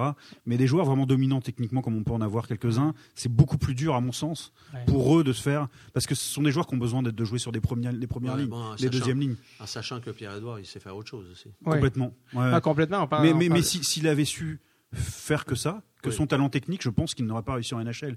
Pareil que Stéphane Dacosta, pareil que. Jamais. Euh, euh, Bellemare était un top scorer dans la Ligue suédoise. Ah oui, il, était- il a Euh, fini premier compteur. mm. Euh, À- Dans, dans la première ligue Ouais. suédoise. Il était choisi meilleur joueur étranger la dans, Ligue- dans la top ligue suédoise. la Ligue nationale, on, on a peut-être une place pour toi sur la troisième ligne. Là, il était même Mais c'est quatrième normal. Mais il sait, il sait faire ça parce que c'est Ouais. un joueur d'équipe. Ouais, c'est ouais. pas compliqué. Il se retrouve après deux, deux ans avec un A. Et- Euh, et- ben, après deux ans, même première année à Vegas. Avec Et un- puis on a, on a vu à Philadelphie le fait qu'il soit plus là non plus. Ouais, première année à Vegas, c'était un des leaders, euh, évidemment. Ouais. mais Clairement, il, sait faire autre chose. Non, je c'est sûr. Mais non, mais on Ouais. l'a vu, il- c'est un joueur En qui a équipe de. France, il a, ouais, il y a a, un il y a- autre il y a rôle des mains, il y a des mains quand même, euh, Mm. Pierre. Et, Mais euh, on, va. euh, je, je pense qu'on on va en voir plus. Euh. Il y a Johan euh, Ovitu qui est un super joueur. Je, y a pas, je pense qu'il n'y a pas eu de chance à, à que ça soit à New Jersey parce que c'est compliqué quand tu arrives et que tu Ah as ouais. des joueurs à placer, euh, des contrats, c'est pas toujours la logique. hein. Puis d'ailleurs, J'ai l'impression euh, qu'il y avait une question. enfin, en fait, il est tombé vraiment dans des franchises hyper nord-américaines dans le- l'état d'esprit, le fonctionnement. Ouais. Je suis quasiment sûr que tu le mets à Détroit, au même moment, par exemple, qu'il y a une équipe qui a été habituée à intégrer des Européens, etc. Il lui aurait laissé de l'espace Bon. pour se développer, etc. même, même si on n'est pas objectif, moi, chaque fois qu'il a joué avec euh, Houston, euh, pas- non, euh, Edmonton, putain, il jouait bien. Tu sais, euh, et- Ouais. et euh, ben, après, il se retrouvait dans, dans les gradins. Donc, euh, il- bon, du coup, alors qu'en Europe, il est super connu, il était meilleur défenseur du championnat finlandais. Quand même. Ah oui, oui, c'est pas, Mais- pas rien. Et là, il, va jouer en KHL l'année Je, je prochaine. pense que la NHL n'a pas regardé non plus le championnat du monde en France parce qu'il le dévalorise. Parce qu'honnêtement, Ouais. je le disais et je le pense a- vraiment. Après, il y a des profils. Puis je, je sais, moi, que tu as des, t'as des gars repêchés, il faut des places. Tu as, Ouais. une logique des C'est fois un qui n'est pas toujours qui est- logique. et qui l'a beaucoup- qui l'a frustré Ben, au fur et à mesure du temps. business aussi. Il y a Ouais. beaucoup de, de, de Bon, après, euh, j'essaie de, temporer, de tempérer Ah mon- ouais. ma, mon objectivité, mais nous, on le connaît. Et euh, des fois, c'est, un peu. Au, championnat du monde en France, pour moi, c'est quasiment le meilleur défenseur de la compétition. Quoi. Il y a Ouais, quand même, ouais. il y Ah, avait quand même. Colton Pareco qui est venu. Il y avait quand même du calibre solide. Mais il savait- il sait tout faire. Est-ce qu'il y a des jeunes euh, joueurs montants un peu euh, qu'on devrait connaître? Euh, on a- on- en 20 ans et en 18 ans, on a une... Là, ce qui est bien, c'est qu'avant, on avait une génération comme ça. ouais. Puis euh, après, c'était très. Up and down. Voilà. Là, on commence à avoir. c'est homogène. Donc, cette année, avec les 18 ans, c'est la première fois qu'ils montaient au niveau. Ça n'a pas été facile. Mais c'est une première expérience. Il y a une culture qui se crée. C'est ça. Et là, ils ont joué. Euh, Puis, puis des jeunes défenseurs qui sont maintenant. euh, ah ouais, qui ont ouais. fait leur première grande compétition euh, avec les Bleus. On est, honnêtement, tous les observateurs, on est quand même très inquiets de la défense française où on n'avait pas une marche terrible, on avait l'impression. Et là, il y a deux jeunes, euh, on va pas dire sortis du chapeau, mais et, et ils ont été très rassurants. Ils ont pris la place même pour certains de d'anciens un peu du groupe, donc euh, c'est très Ouais. prometteur. Tranquille. Comment tu te sens euh, de, de voir ça alors que ça fait des années que tu travailles tu sais, pour un peu l'établissement? Comment tu te sens quand tu vois ça? Ah ben c'est euh, euh, quand ils vont à NHL, on est un petit peu par- partagé parce que on n'est pas sûr de les avoir pour les championnats du monde. Non, mais aussi, Donc, je, euh, je parle de voir euh, des gars, les gars des 18 qui qualifient, de, Ah ouais, de voir, ça, je veux dire, pas juste les gars NHL, mais bien de, Ça, de voir la culture qui s'implante, ça. Ça c'est notre récompense. ça. C'est quand même, c'est quand même. C'est euh, notre récompense. Puis, puis en plus, euh, il y a un truc sur lequel on n'a pas parlé. Ouais. C'est l'équipe de France là, entièrement formée, 100% pure laine française. Ouais. C'était loin d'être une évidence euh, il y a 10 ans. Parce que, euh, je veux dire, on a fait les Jeux Olympiques, il y avait euh, 55% des, c'est des étrangers naturalisés. hein. Là, c'est notre production. ça, hein. ça, c'était à quel moment, ça, 55% des produits étrangers? Jeux Ça remonte- Olympiques à Albertville, là, quand on a joué quart de finale contre euh, les États-Unis. Donc, euh, Albertville, c'est quelle année, ça? en 92. 92. OK, donc ça remonte quand même. Là. Donc là, à ce moment-là, c'était du monde. Toi, toi, tu étais là à ce moment-là? Euh, Comme joueur? Non. euh, Oui, euh, Eh. 92. Non, j'ai arrêté en 90, moi. J'ai arrêté à Rouen en 90. Donc, tu étais fraîchement retraité, tu étais dans l'organisation? Ou... Non, pas du tout. OK, pas du tout. Donc, pas du tout. En fait, j'ai arrêté en 90. Après, j'ai, commencé chez Bouygues. Donc, ça, là, les, les, allez, les huit premières années, là, j'ai- C'est pas très hockey, là. Non, non. Puis après, en 96, euh, euh, le dernier de mes fils, euh, donc euh, il jouait à Rouen. J'ai dit, tiens, je vais leur donner un coup de main. J'ai commencé à coacher. on met le doigt là-dedans. J'ai commencé à coacher. puis après, ils ont dit, ah, tiens, pourquoi tu serais pas président? Euh, Bon, bah voilà, OK. Puis après, on a créé le centre de formation. On a, parce qu'il y avait, avant, il y avait en haut, mais il n'y avait rien en dessous. Hein. Puis là, là, maintenant, le club de Rouen, là, comme club formateur, là, ben, on a tout commencé ça. Et c'est pour ça que je- on m'a demandé d'aller euh, ensuite à la Ligue, ensuite euh, à la Fédération. Et puis pour continuer l'histoire, hein, parce que Ouais. la- la- ta question à la base, c'était pourquoi vous avez créé euh, la Fédération? Fédération, oui. Donc, et, et après, je suis arrivé à la fédération et là, j'ai vu que comment ça fonctionnait et que et à chaque fois, il, faut aller- il fallait aller mendier. Puis en même temps, il y avait un truc là, sans être comment dire, sans penser que tout le monde nous en veut. Il n'y avait rien qui était fait pour que le hockey sorte la tête. Et quand on sortait la tête, il y avait un contrat télé pour le patinage et nous, on était en dehors de ça, mais on ne pouvait pas traiter un contrat télé. On ne pouvait pas avoir nos sponsors, il fallait mettre ça dans un pot commun. Il n'y avait rien qui était fait pour. euh, La cohabitation n'était ouais. pas idéale. non, non, non. Puis patinage après, et- je ne sais pas si c'est. euh, mes graines d'indépendantisme québécois. Ouais, Euh, je dis là, faut qu'on s'en, faut qu'on s'en aille de là. ouais, ouais. Et euh, on a commencé à se structurer euh, parce qu'on a fait les États généraux du hockey. Je sais pas si ça te dit quelque chose, toi. On a fait une grosse réflexion en 2002 euh, que j'avais entamée en- en- sur plusieurs sujets. Euh, l'arbitrage, le haut niveau, euh, championnat de jeunes, euh, le, le côté administratif, etc. Où on avait fait une réflexion sur l'ensemble d'une année, comme avec des ateliers, puis qu'on avait, on avait fait un, un- un livre blanc avec 50 recommandations qu'on avait données à la fédération. C'est ça qu'il faudrait faire pour, euh, qui était accepté par, euh, parce qu'à l'époque, euh, ça chauffait un peu à la fédération, puis ils étaient très contents que, ça- que moi je m'occupe du hockey, puis qu'il Mm. n'y a pas. euh, Donc on a, on a structuré les championnats, ça a commencé à être un peu plus. On a mis en place les commissions de contrôle, puis après on a commencé à demander un petit peu plus d'autonomie. Et là, ça coinçait. Là, ça coinçait. Donc euh, là, euh, là, c'était un là où la fin de recevoir. Et là, euh, on est, on est passé de l'autre côté de la barrière, on était des, des ennemis. hein. Oh. Et là, ils m'ont fait la vie dure, mais on n'a pas laissé tomber. Puis, puis à un moment donné, Salt Lake City, en 2000, Deux. 2002, Oui, Salt Lake City. Ouais. C'est la dernière fois que la France a participé aux Olympiques euh, au hockey. C'est ça? Oui. Je ne sais pas si tu te souviens, corruption des juges, ça concernait Euh, des patineurs canadiens. Jamie Sally et David Pelletier. Voilà. Et le coupable, c'était le président de notre fédération. Parce que c'était une juge française. Oui, mais le- celui qui avait tout manigancé, Ah oui. c'était le président de la fédération. Ah, ça paraît mal. Oui. Et là, euh, il, Des sports de glace, et là, ok. il, s'est mis à être ciblé par le ministère. Et là, moi, j'ai vu une petite fenêtre pour euh, demander l'indépendance. Et, euh, Une bonne charge contre la bande à ce moment-là. Et là, euh, et là, j'ai dit c'est le temps ou jamais. Donc, Mm. euh, et, et- et là, on a regroupé le hockey parce qu'on avait commencé à- à- avec les États généraux à structurer le hockey. fallait se montrer unis un peu face à. Et, et, on, on s'est organisé politiquement. On a fait, on, on a fait battre aux élections euh. C'est la seule fois qu'il s'est fait battre. On avait réuni le hockey, qui était 45 des, euh, des adhérents de la fédération. Ok. Puis on a ratissé un peu plus large. Et là, on a regagné notre autonomie à l'intérieur de ça. Puis là, on est allé voir le ministre, Jean-François Lamour, et on l'a dit, On pourquoi vous prêt. voulez pas que qu'on s'en aille. Vous voyez, dans les escrocs avec lesquels on, on est. Et je me suis fait aider par le président de la fédération, René Fazel, qui a, j'ai dit, René, c'est le temps de venir m'aider. Euh, Qui est lui la président- la pré- euh, Fédération de hockey internationale. là, qui- qui- qui a toujours poussé pour l'indépendance du hockey, Ouais. et en plus qui était assez proche de Jean-François Lamour, notre ministre. ouais, Il ne faut pas oublier qu'à l'époque.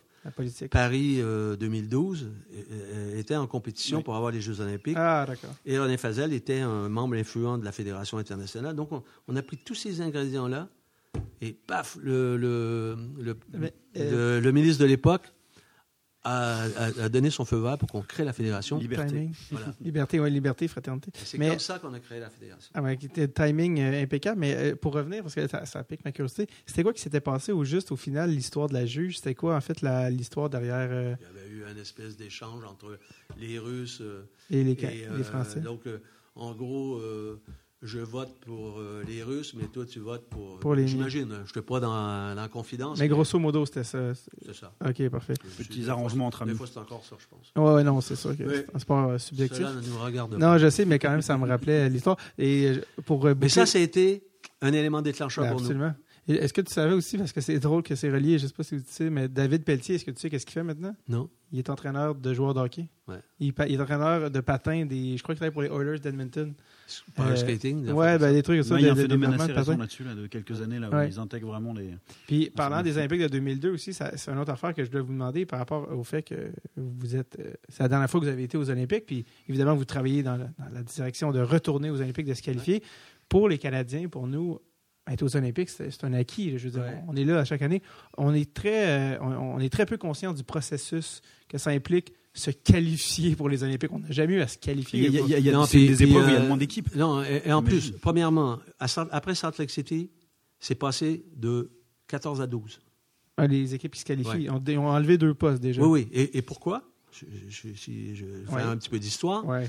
C'est que avant, il y avait un premier tour et tu te qualifiais pour le deuxième tour et les joueurs de la NHL, ils arrivaient après, la deuxième Ah. semaine. Ah, tiens, tiens. Donc, c'était un deal avec, euh, avec euh, la Ligue nationale pour ne Ouais. pas arrêter euh, la NHL trop longtemps. Ouais. Mais cette année-là, il y avait euh, un club qui devait faire la première tour, c'était les Suédois. Pas les Suédois, les, les Slovaques.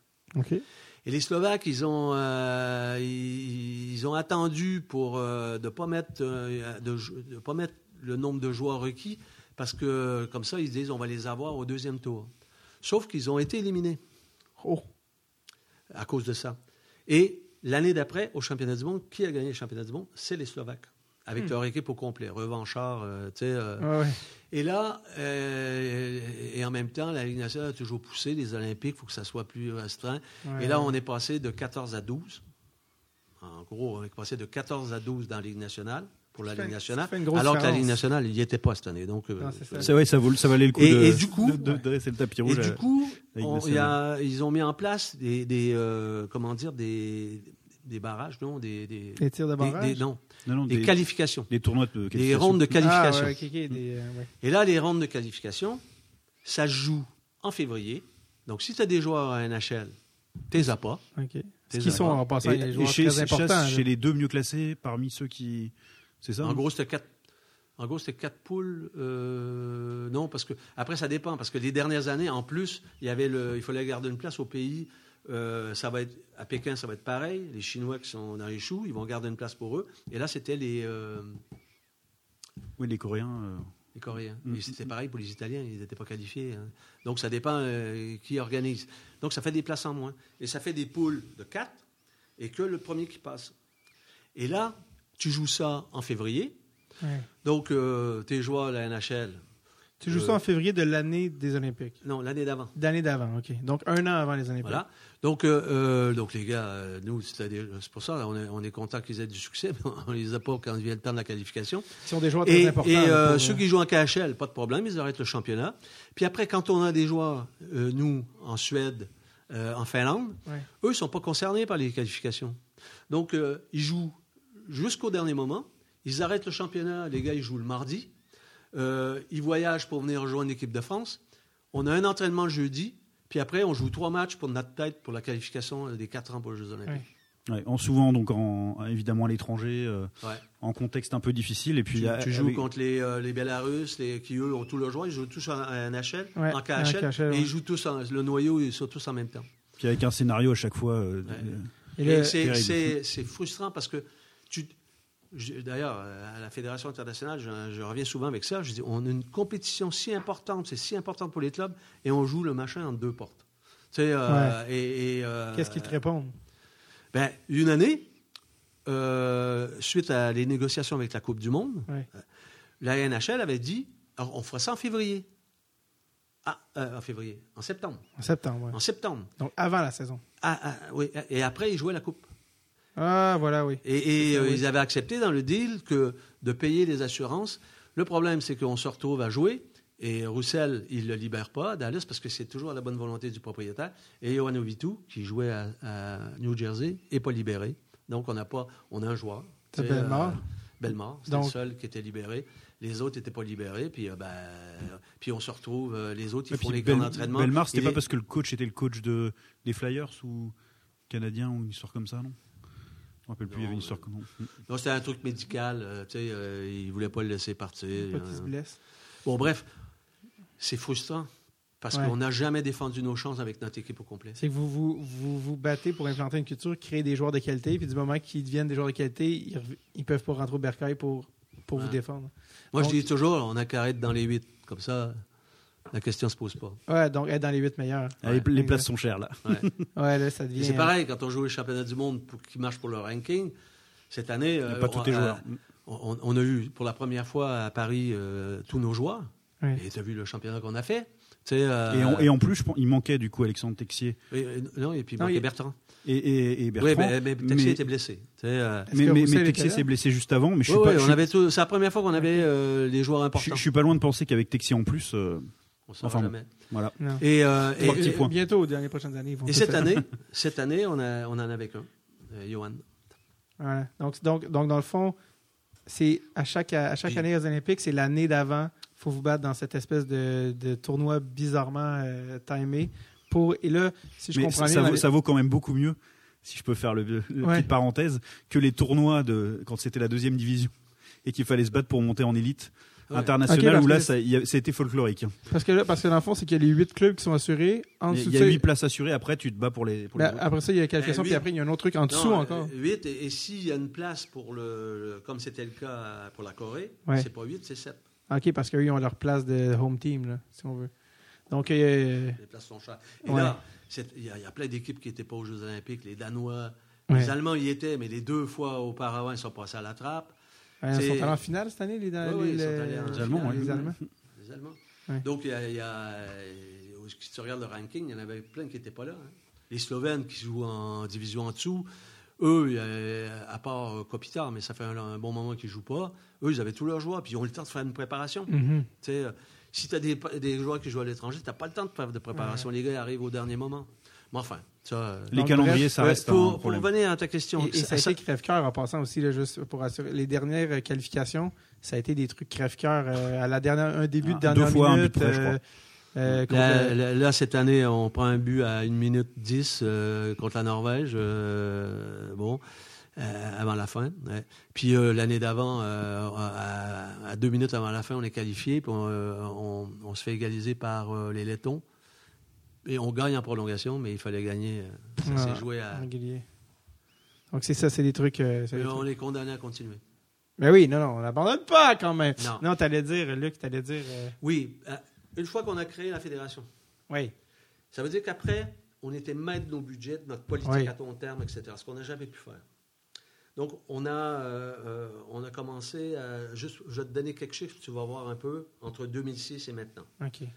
On a Si ça te commencé. dérange pas, je vais juste avancer ça un petit on peu. a commencé, on avait 2 millions 8 de budget. Non, 2 millions 3 de budget en 2006. Voilà.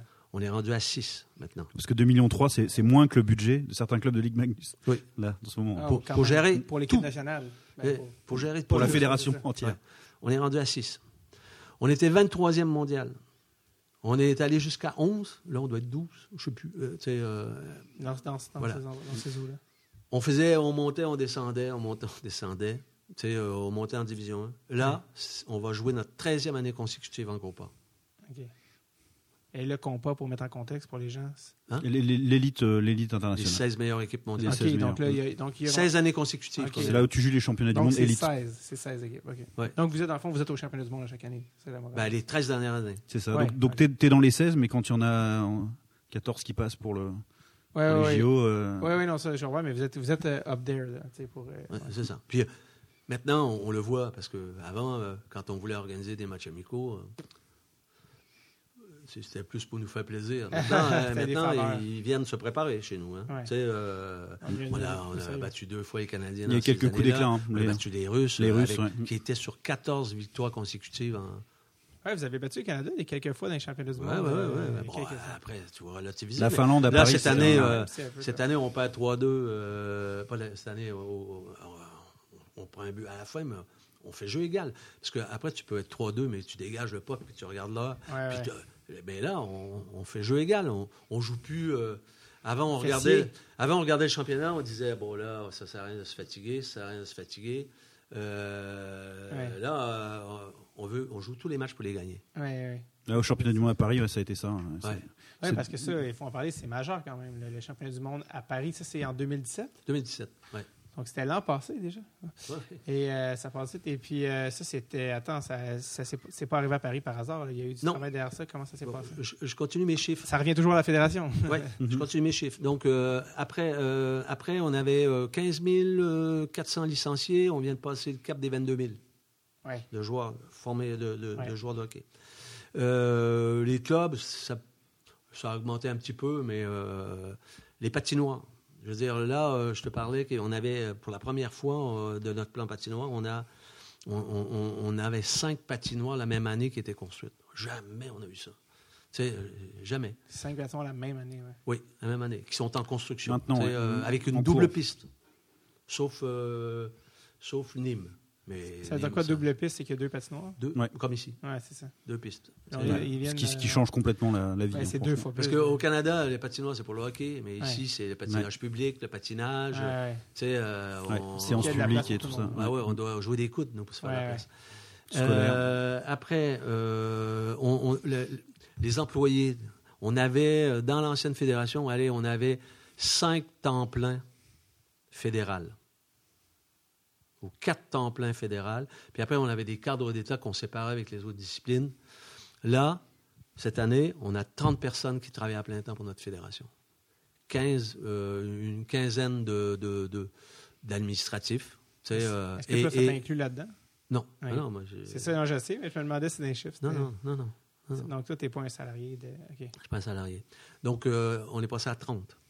Euh, Qu'est-ce que je peux dire d'autre? Euh, Bah, c'est pas En fait, forcément tu sais, un en chiffre, fait, mais comment, le. comment tout ça avait né? En fait, comment est-ce qu'on s'est rendu au championnat? À, ce que Paris ait un championnat du monde de hockey? Ben, Ça, ça a dû être. C'est qui qui a eu cette vision, qui a eu cette idée? euh, et ça remonte à quand que vous avez eu l'obtention de ça, d'ailleurs?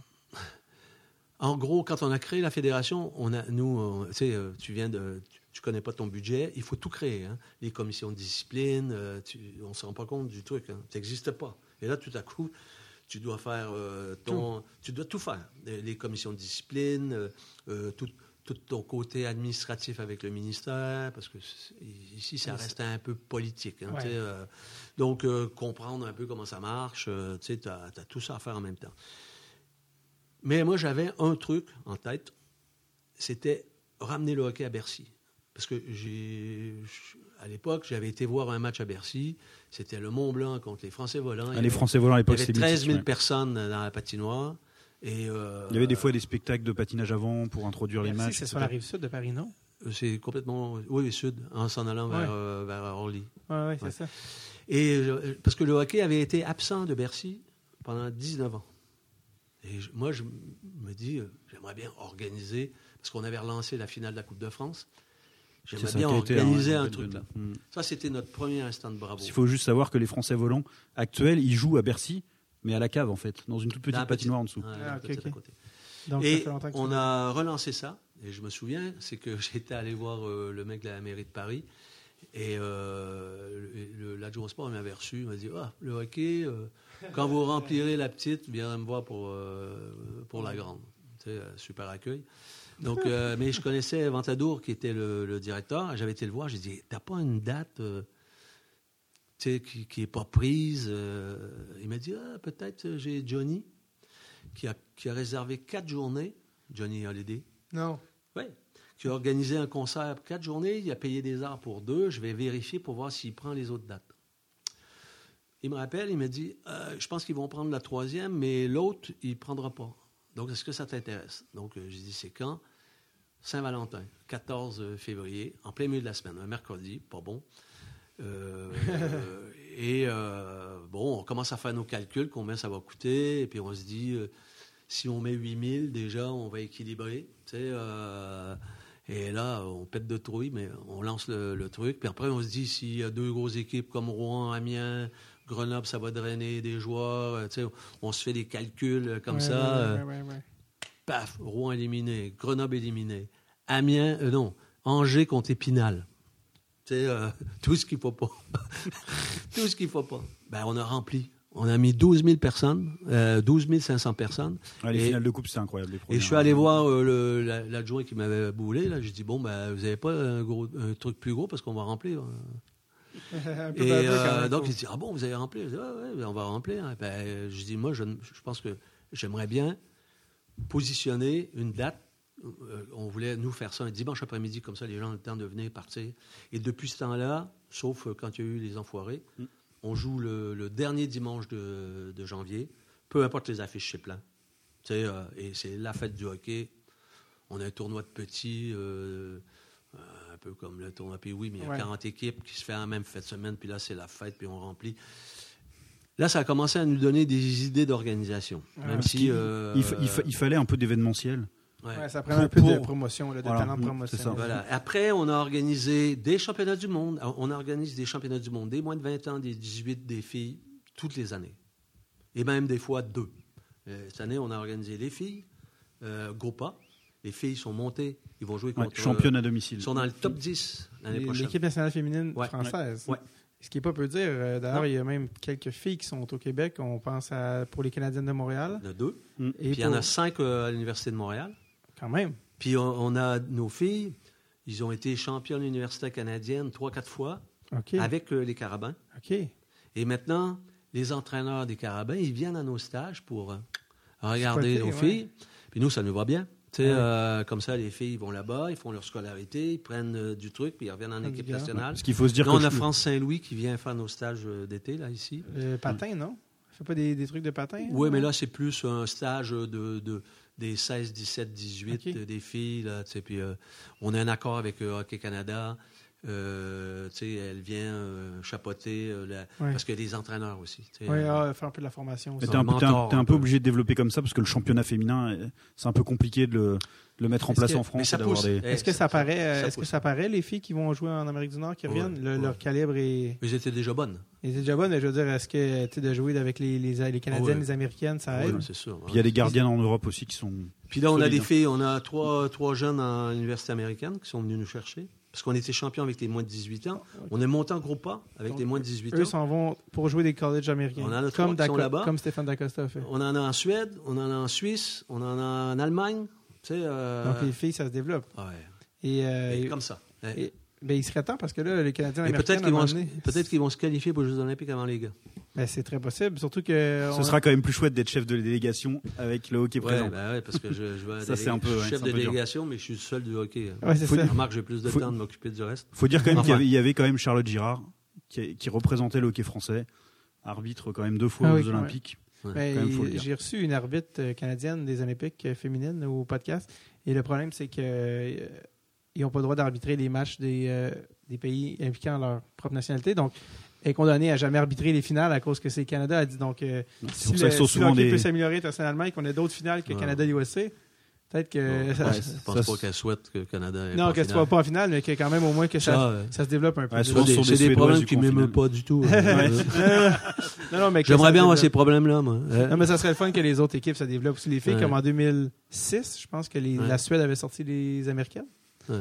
Euh, donc, euh, il y a de la place pour les filles là, que- qui se développent et puis euh, qui viennent, euh, qui s'en Ouais. viennent. euh, Mais on a organisé les championnats du monde féminin U18 ou quand on jouait la division à tout, tous les ans depuis la création de la fédération. Mm. Sauf en 2006, là, parce qu'on a organisé les championnats 1A quand on a créé la fédération. On a organisé. Ce qui fait qu'on a commencé à se roder à des organisations de Ouais, matchs internationaux, petit à petit. On a, on a organisé, euh, euh, une année, on a organisé la finale de la Coupe de France. La- euh, et, et on a reçu euh, le Canada, euh, l'équipe canadienne, l'année où ils venaient juste d'être champions olympiques à Vancouver. ouais. Ils se sont arrêtés, ils ont fait un stage à Paris et on a fait un match dimanche de Pâques. Il faisait 35 degrés, patinoire pleine. On aurait pu vendre je ne sais pas combien de billets en plus. Ils ont fait quatre jours d'entraînement, puis après ils sont partis au championnat du monde. Ah. On, a, on a organisé deux- ces deux fois-là. Puis après. Cha- Championnat du monde 2017, la France jouait. Euh, Oui, oui, oui. Puis oui. c'est la- est-ce que Christo jouait sa dernière année euh? Euh, C'est pas sa dernière année. Il- sa dernière année, c'était l'année dernière. Pas, euh, c'était pas en- au Danemark, c'était à Paris.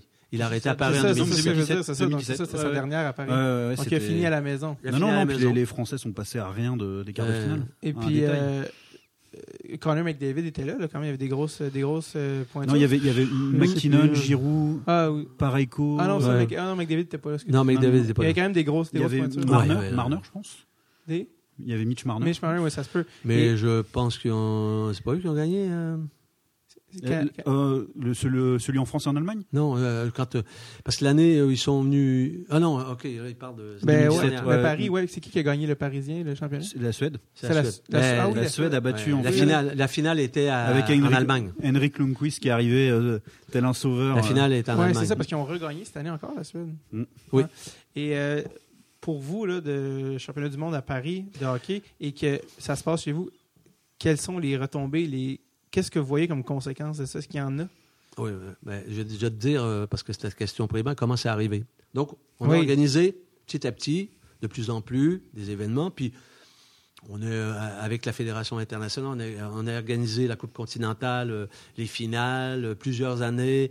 Et, et, euh, quand j'ai créé en 2006, euh, René Fazel m'a dit Hey, J'aimerais bien que tu viennes à la Fédération internationale parce que parce que euh, il faut des joueurs de hockey, il faut des plus jeunes. J'étais jeune euh, à cette époque-là. Donc, euh, il faut des plus jeunes. Moi, je lui ai dit Écoute, c'est pas possible, je travaille, puis je veux. On vient de créer la fédération, je vais déjà être assez occupé. Puis moi, la Fédération internationale, je, je connais pas. je, laisse-moi quatre ans, je vais regarder un peu ce que c'est. Puis voilà. Donc, je fais. De 2006 à 2010. Mais je rentre dans une commission. Je rentre dans la commission, euh, commission compétition parce que je voulais toujours être là. Parce qu'il y avait une petite tendance à réduire, toujours la NHL, à réduire les championnats du monde comme ils avaient fait. Là, je dis, faites pas ça. Euh, parce que le, le- le hockey, il faut qu'il se développe dans les pays. Il faut pas. Si, euh, je disais toujours, si l'avenir du hockey, euh, du, du- du hockey international, c'est la Finlande, je- on est mal. Hein? La Finlande, il y a 4 millions. Tu peux pas avoir euh, chaud pour faire jouer les grands-mères euh, de plus de. Tu peux pas avoir plus. Au contraire, il faut aller vers les pays où il y a, il y a du potentiel, du développement. Je veux dire, si tu te refermes sur toi en disant, ben, les autres sont pas assez forts, c'est parce que c'était ça. On disait, ouais, mais la compétition, elle est pas bonne. Tu, c'est consanguin, c'est pas bon. La Fédération internationale, pour moi, c'est International. c'est plus de gens dans le monde qui pratiquent le hockey. Euh, donc, il a fallu se battre parce qu'il y avait des tendances à, à vouloir réduire à 12 équipes même. Donc, euh, L'élitisme. donc je suis rentré dans la commission. Puis bon, petit à petit, j'ai commencé à comprendre comment ça fonctionnait. Puis en 2010, euh, René, il me dit, bah, j'aimerais bien que tu te présentes au council. Donc, je suis élu au council, même très bien, c'était à Tokyo. Et là, il me demande de rentrer dans le comité exécutif avec Bob Nicholson. Donc, on est cinq au comité exécutif. Donc, euh, et là, je suis devenu trésorier de la Fédération internationale depuis 2010. Donc, et euh, ben là, tu es un petit peu mieux placé pour. euh, pour euh, Comprendre et influer un petit peu. ben, Ouais, oui. c'est Et puis construire des choses surtout. Mais euh, l'idée de- de- d'organiser les championnats du monde avec les Allemands, elle est venue dans, le- dans le Competition Committee. On était, euh, on était en Floride. Euh, il y avait organisé, parce que des fois ça se passait en Suède, des fois en France aussi. Et là, c'était en Floride. euh, Et là, on, on va en Floride, on travaille, euh, c'est toujours des, des trucs dans les beaux hôtels, etc. Puis là, le soir, on est reçu par euh, Walter Bush, qui était le président du USA Hockey. C'est la famille Bush. Et là, Ouais. le soir, on part superbe bateau, là, tu sais, comme. euh, et là, on s'en va au large, euh, boire euh, la coupe de champagne avec le soleil qui descend dans, dans le. Et je suis avec euh, euh, Franz Rendel. Et toute l'après-midi, on Le avait président dis- de la Fédération allemande. président de la Fédération Ok. allemande. Et toute l'après-midi, on avait discuté sur euh, le- la possibilité de- de- d'être à deux pour l'organisation. C'est la première fois qu'on parlait de ça. Parce que moi, je ne sais pas organiser tout seul, mais il y a d'autres pays. Pourquoi qu'on ne ferait pas des co-organisations? Mhm. Est-ce que de rendre ça possible? Et le soir, on était en train de boire un coup, euh, je ne sais pas combien d'heures, après plusieurs coupes de champagne. euh, tu sais, euh, je dis à France, je dis euh, Paris-Berlin, ça a de la gueule. hein, tu sais, euh, et c'est comme ça qu'est né Mhm. c'est- cette possibilité. Le retour de l'amitié franco-allemande. Donc, on doit championnat notre histoire. Donc, on doit championnat du monde à l'alcool. C'est ça qu'on comprend. Ah, c'est enregistré. C'est ça. Euh, parce- donc, bref, est-ce que donc, le championnat s'est emmené à Paris? C'est quand même Oui, parce qu'on a, a fallu qu'on se batte. Il Ouais. a fallu déjà que.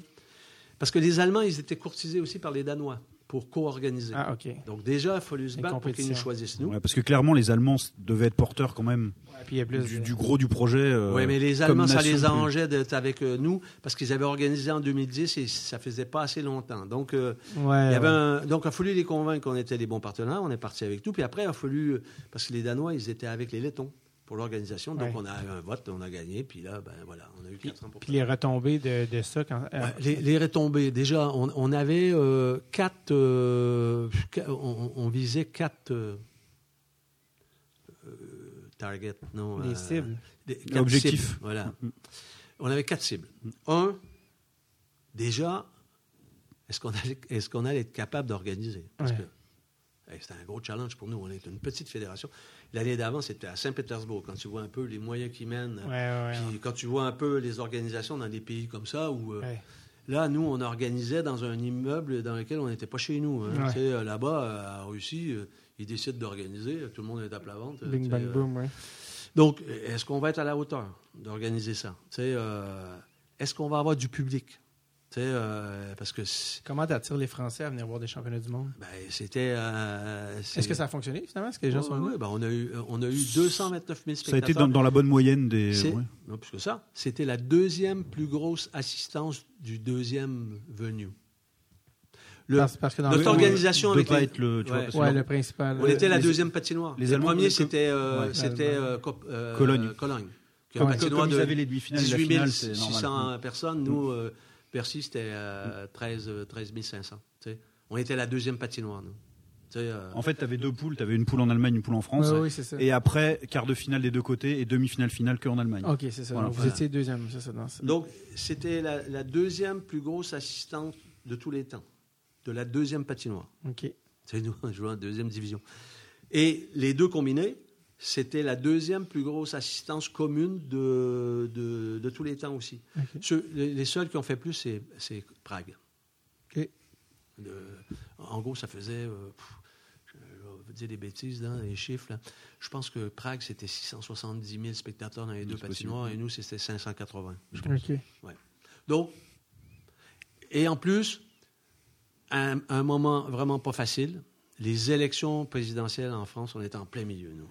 Et Ouais, là, puis, puis surtout ici, le... quand il y a les élections présidentielles, Ouais, il n'y a rien, d'autre qui existe. Oui, Ouais, puis, ouais. puis le contexte quand même anxiogène qui vous a pas Ouais. permis de faire de fan zone, qui a été quand même. un- Les attentats, Ça, Ouais. la Champs-Élysées, deux semaines avant, dix ça, jours avant. ça, c'est terrible. Ça, a- ça a été d'ailleurs probablement un- la plus grande déception, j'imagine, parce que en fait, Ouais. bah, les gens dans Paris ne savaient même pas qu'il y avait un championnat du monde vraiment, puisqu'il n'y Ouais. avait pas d'animation autour de la patinoire. De... Ben, moi, mes Pas le parents habitent à Paris, puis euh, ils sont canadiens, puis euh, j'ai dit à mon père, hey, les championnats du monde euh, à côté de chez vous, il était pas au courant que Ouais. ça se passe. Ouais.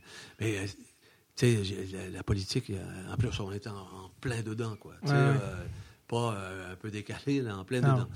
Donc, il y a ça, les attentats. Puis, puis là, il y a eu un, un truc sécuritaire. On, dans on a une fan zone. C'est, la première fois qu'il n'y a pas une fan zone. hein, parce qu'ils nous demandaient de tels aménagements sécuritaires que là, euh, on n'avait pas les moyens de faire ça. nous. Tu sais, euh, euh, voilà. Après- donc, le public, il y a une petite déception. Je veux dire, euh, parce que, en, en gros, les gens, on dirait qu'ils venaient voir plus l'équipe adverse que nous. Non, mais Ouais, ouais. Ils, ils Ouais, ont, ils ciblé les matchs de l'équipe de France C'est contre les meilleures équipes. On joue contre les Finlandais, c'est plein. Finlande. Canada, En plus, voilà, euh, il y avait, c'était le, vote le dimanche. hein. Et euh, là, on Ouais, s'est plein. dit plein. Et comme par hasard, match de folie, victoire de la France extraordinaire. Mm. Grand moment. Ouais. Et, euh, et, et après, on, on joue les Tchèques, grosse nation, plein. On joue euh, le Canada. Alors là, on aurait pu vendre la patinoire deux fois. Tu sais, Ouais, euh, c'est, là, c'était pas un problème. Puis après les autres matchs, euh, en Ben, on- semaine, on avait les gens qui venaient un peu le week-end, mais en semaine, on a joué les Suisses qu'on a battus, que c'était une bonne équipe, les Suisses. Hein? Ben, ils sont en finale. Donc, euh, On a, on, a, battu. on a eu très peur sur le premier match, Ouais. qui était un match crucial pour la qualification contre une équipe a priori à portée. Et là, public assez mort, euh, pas d'ambiance. La France qui perd, on s'est dit, ça, Ouais. ça sent la cata. Et après, il y a eu la Finlande finalement. Ça peut-être l'un a peut-être provoqué l'autre Ouais, en partie, bon. mais en tout cas, euh, Bon, bref, on finit avec quatre victoires. Il nous manque un petit point. Puis en plus, il y a eu un concours de circonstances. Bon, on ne fait pas les quarts de finale, mais l'équipe, quatre victoires. Puis euh, on a défendu notre bout de gras. On a vu une belle équipe de France. Ouais. Tu sais, euh, puis tout à, tout à l'heure, on Ouais, parlait il y avait de- le, le côté sportif. Tu sais, euh, Ouais. On avait tous nos joueurs. Il y avait deux joueurs qui quittaient. euh, Il y a eu beaucoup d'émotions. Il a, il a terminé. euh, on avait le CIO qui est venu voir les championnats du monde. là, de- de- parce que là, ils- on se battait pour l'organisation de Paris 2024. Ouais. Ils ont choisi de venir aux championnats du monde. il y avait Mike Babcock dans les tribunes. Ah ouais. Ouais. Il Donc, euh, j'ai- vu la cafétéria. Que les résultats vont être connus pour 2024? Euh, c'est fait. C'est, donc, c'est, C'est c'est Paris. donc c'est officiel. Ouais, ouais, c'est Paris. Mm. Ouais, ouais.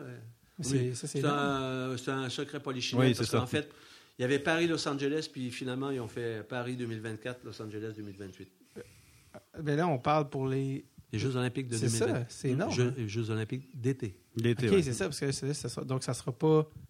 Euh, ce sera Ah, pas pour pour l'équipe hockey. de hockey sur glace. Ouais, non, mais quand Voilà. même. Mais bon. Mais le mais CIO, quand il a fait sa visite, ils sont venus, le dernier soir contre la Slovénie, hein, ils sont venus voir les championnats du monde.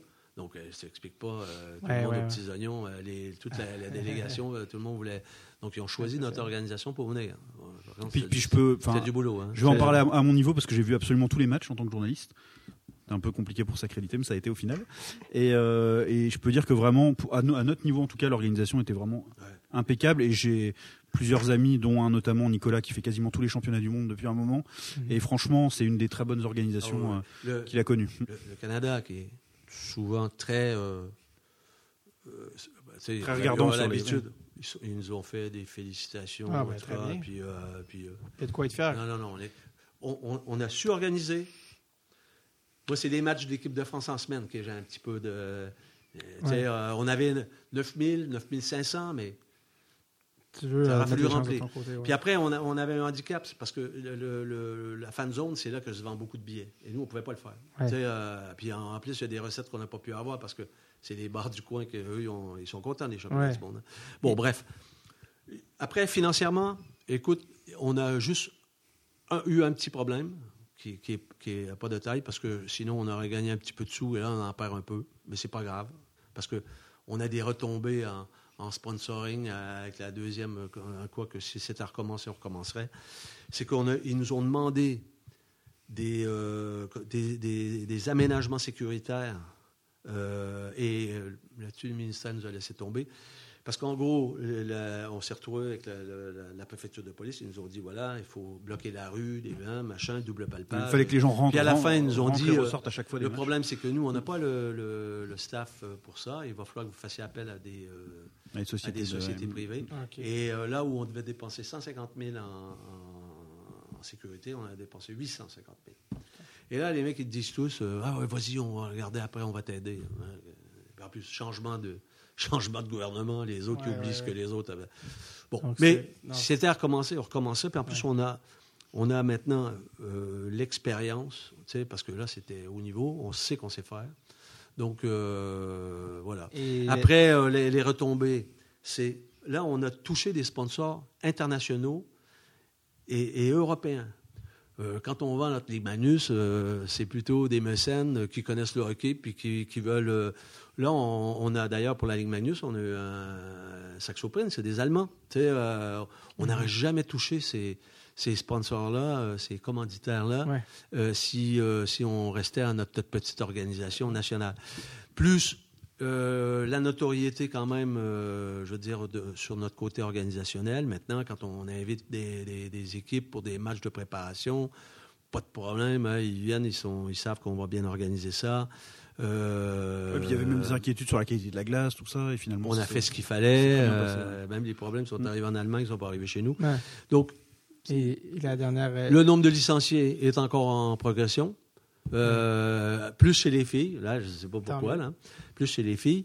On a touché des bénévoles. Parce que on est passé de 100, euh, on avait à peu près 180 bénévoles tu sais, pour nos organisations. Maintenant, on en a 400. Tu sais, euh, qui ont goûté au hockey, qui s'y ont mis après. Ouais, puis il y, a une- y Euh, il y a une bonne animation qui Ouais, est faite ouais. de l'équipe de bénévoles Qu'est-ce aussi. que. Qu'est-ce que. Plus les médias aussi? Ouais, certainement, l'attention. Pour la première fois, euh, ben, du coup, euh, l'équipe 21, qui était notre diffuseur, ben, ils ont acheté les championnats du monde. Bon, par contre, ils n'ont pas été terribles après. Ouais, ça reste Mais, encore un euh, mais, mais quand même, il faut dire qu'avant, euh, nous, on, on mendiait un peu quand même. Là, on avait deux qui s'intéressaient. En tout cas, il y a eu un petit éclairage quand même. Même si c'est jamais assez, on est toujours un peu frustré. Je comprends.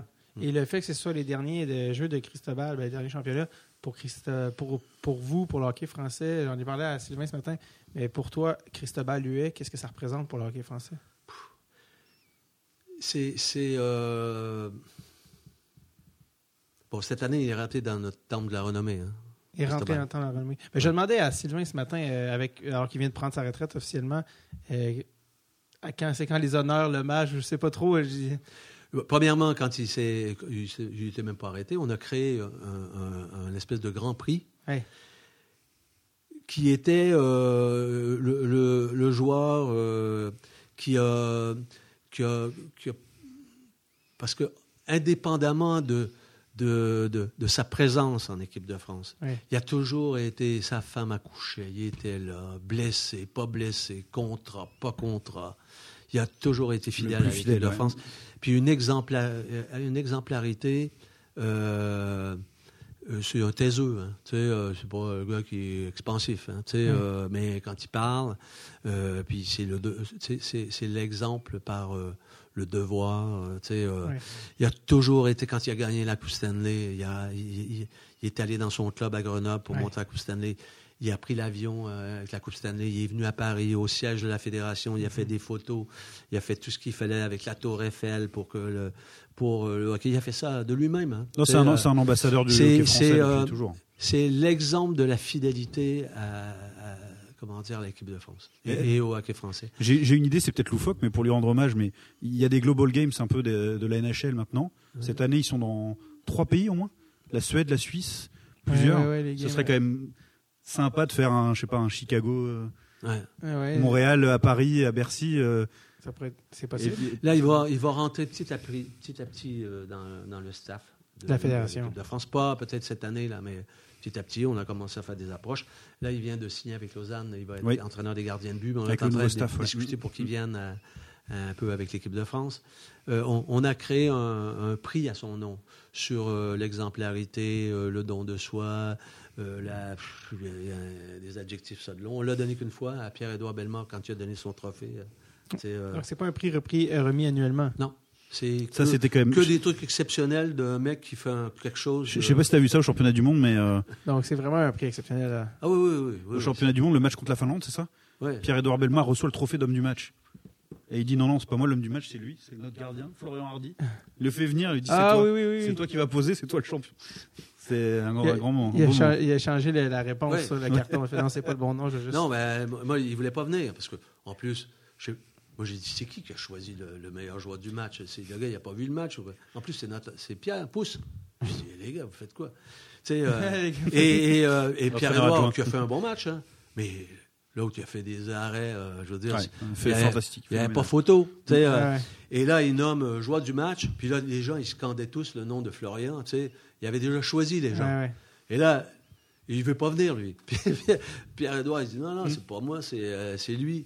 Ben, je dis à Pierre, je dis Viens, je dis Qu'est-ce que t'en penses? Je dis Je suis président, j'ai le droit de changer. hein. Tu sais, il. Et il dit On va chercher Florian. Donc, il va chercher Florian, il vient, Ouais. il a laissé sa place. Il encore joue plus beau comme il ça, joue en ce moment, c'est Charles Florian. Et là, il est en revenu en Il est France. revenu en Il est à France. Angers. Il, il était parti où?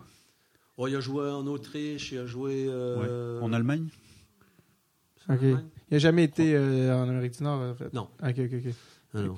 Mais c'est lui qui était dans les buts qu'on a battu les Russes. Il est spécialiste des, des grands- Les Russes. Ouais, Il ouais. faut dire qu'être dans l'ombre de Et là, c'est lui qui a pris la place de, de Cristobal. Ouais. Oui, c'est ça maintenant. Et là, c'était c'est la première fois qu'il avait. Puis il était bon. hein. Il a fait un bon il a championnat fait un ouais. super championnat du monde. Ouais. Dû, euh, dû que ta proximité avec René Fazel qui, ça- qui achève là, son mandat Oui. là, euh, pour la Fédération internationale de hockey sur Oui. glace.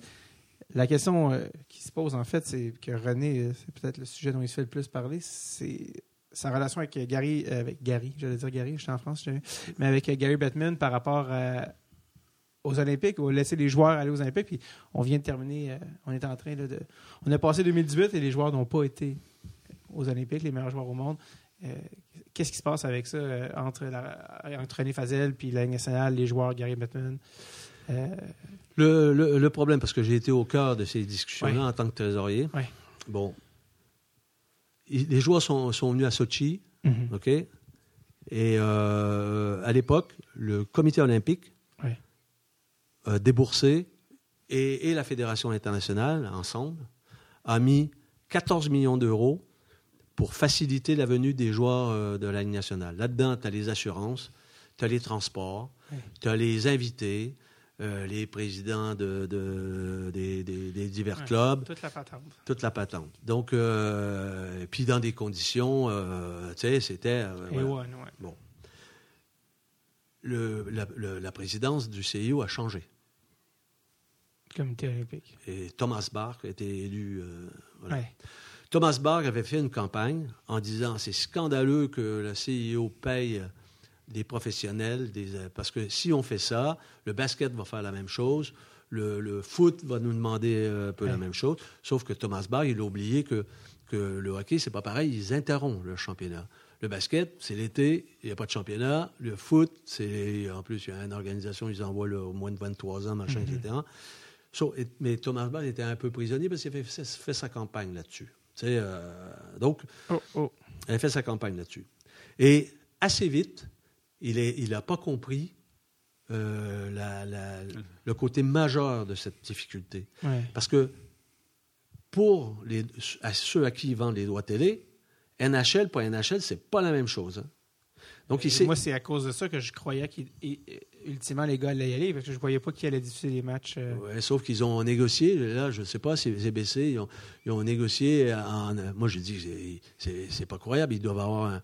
Ils doivent avoir un, un- un- ça doit coûter- ils doivent remettre tant si les joueurs de la NHL y sont, ou doivent. remettre- Tu sais, ils doivent avoir un truc. Mais apparemment, non. Ça, j'ai jamais rien compris là-dedans. Donc, nous, on a, on- on- à partir du moment où, quelque part, euh, Il faut 14 millions pour faire venir les joueurs de la NHL. Bateman, il est rentré dans un truc en disant on nous respecte pas, on nous aime. Parce que Bateman, il voulait pas y aller. C'est ça, c'est ça. Ben Il que attendait lui, qu'il en y ait fait, une représente opportunité les de... propriétaires. Il voulait pas y Les aller. propriétaires n'ont pas d'avantage à laisser aller des joueurs qui risquent de se blesser. Voilà. Et, et Nous- honnêtement, les joueurs se sont pas battus Ça, c'est la deuxième étape. Ouais, Nous, à la Fédération internationale, on a dit on va tout faire pour que ça soit pas une question de pognon. Ouais. On fa- on va pas donner la possibilité à Bateman de dire que à cause de l'argent. Ouais. Donc, qu'est-ce qu'on a fait? On a travaillé avec le, le comité d'organisation. Là, c'est un scoop que je te donne là. Ouais.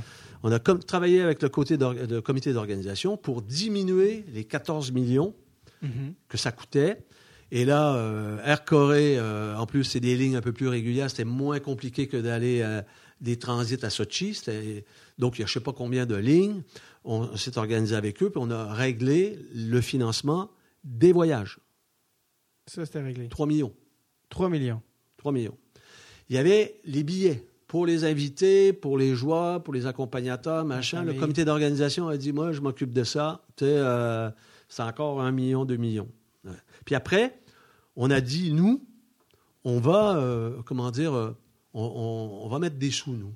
Pour- Fédération internationale. Les assurances là-dedans? C'est ça, les assurances, parce qu'on a un fonds avec les championnats du monde qu'on met pour payer les, les- les assurances. Puis en même temps, on, on a euh, une rétribution du comité olympique chaque année de 40 millions. Donc, euh, mais les 40 millions, on s'en sert pour, pour payer toutes les organisations et tous les tournois U16, U18, etc., Ouais, c'est pas de l'argent. sur l'ensemble des, des quatre années. Pas de l'argent dans votre poche. Là. Non. Non. ouais. Le CIO, la FIFA, ils engrangent pour euh, avoir des... Puis ils dépensent rien pour le sport. Mais la. Fédération internationale, tu peux lui lui reprocher là-dessus. C'est et René Fazel dit toujours l'argent, il doit aller pour les organisations de hockey. On a un fonds, on a un fonds qui est, est capable de prendre en charge une année dans laquelle, euh, pour une raison ou pour une autre, il y a une guerre, les championnats du monde ne sont pas faits et qu'on est capable de financer. euh, Donc, on a réglé les problèmes financiers Mhm. et on a même convaincu le CIO. Parce que là, à un moment donné, Bach, il a vu que ça, ça- ça allait coincer. Ouais. On a réussi à, à leur soutirer 6 millions, mais ils nous ont dit surtout, vous ne dites pas que c'est pour payer euh, les assurances des joueurs. On va dire qu'on les met à votre disposition, c'est pour le financement du hockey asiatique, parce que les deux prochaines euh, Jeux Ouais. olympiques se font à Pyeongchang et tout ça. Bon, nous, on a dit, allez, on Hein, Peu encaisse. importe l'étiquette. Et là, on est allé voir Batman, on a dit, il n'y a pas de problème financier. On a réglé le problème financier. Oui. C'est à, Moi, quoi- c'est à quoi Batman nous a répondu? Donc, et, et, euh, euh, Trop tard. J'étais à la conversation. Batman, il dit à, euh, il, il dit à René, il dit, euh, euh, ouais, mais quand même, vous mettez de l'argent et, et c'est pas ce qui va aller pour le développement du hockey. Là, René, parce que il, René, dit, depuis quand tu t'occupes du développement du hockey, toi, toi c'est faire du pognon. Tu sais, euh, depuis quand tu t'occupes de ça? Tu sais, euh, en fait, on avait réglé le problème financier et là, du coup, il a commencé à retrouver, parce que Oui. lui, qu'est-ce que ça m'apporte d'aller là Il avait plus son gros argument pour donc dire non. quoi. là, il s'est retourné vers l'association des joueurs. Il a dit ouais, mais euh, ok, si nous on y va, l'association des joueurs, ils font quoi pour ça? Et euh, il dit bon, par exemple, moi, ce que je voudrais, c'est qu'ils prolongent la convention collective, qui va être, qui va venir à terme en négociation. Ah ouais, là. mais ça, c'est. euh. Voilà. Il a essayé On de la prolonge mélanger. de deux. On, on la prolonge de deux ans. Aucun rapport. On- non, aucun rapport. Mm. On la prolonge de deux ans. Euh, Et les joueurs vont jamais accepter. Voilà. Et où il y avait un autre sujet aussi, qu'avant l'association des joueurs était d'accord, mais là qui n'était plus d'accord, parce que là, ils avaient déjà rentré en négociation pour la convention collective, parce que là-dessus, les joueurs, ils ne se sont pas battus plus que ça, à part deux, trois qui ont parlé, les autres et l'association des joueurs, ils attendaient qu'on fasse tout le boulot, la Fédération internationale. ça. Moi, ça Donc, euh. Est-ce que vous avez parlé avec Donald Fair?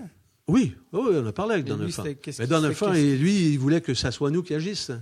Tu sais, euh, Vous faites le heavy lifting, puis nous, on attend. Et, et- et même nous, on a essayé de regarder comment on pouvait aller toucher les joueurs. On disait, Ah, les gars, si vous voulez y aller. euh, Faut vous Il y a quoi Il y a eu, il y a eu Ovechkin Et- et- un peu? Mais Ouais, Vlasic, Ovechkin, Vlasic, un peu. Vlasic, c'est vrai. Mais mais- euh, C'est c'est ce que je disais, ça me faisait rire quand ils disaient maintenant c'est pas possible, c'est les propriétaires. Mais attends, t'as les, t'as les 10 plus grandes stars de la NHL qui disent du jour au lendemain nous on va au JO, sinon on joue pas, c'est réglé. Hein. Je pense C'est qu'il y a quelque chose- terminé. il y a quelque chose aussi de politique pour les C'est joueurs. pas dit, euh, euh, c'est pas dit. Mais en- en- enfin, donc, euh, et, là, ça a commencé à être un autre sujet.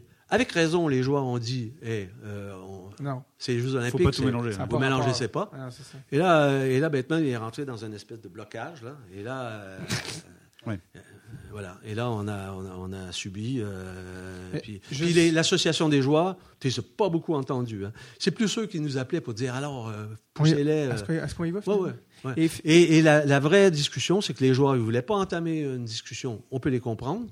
Euh, sur Leur- la convention leur- leur priorité. collective. Et Bateman, il voulait obtenir quelque chose.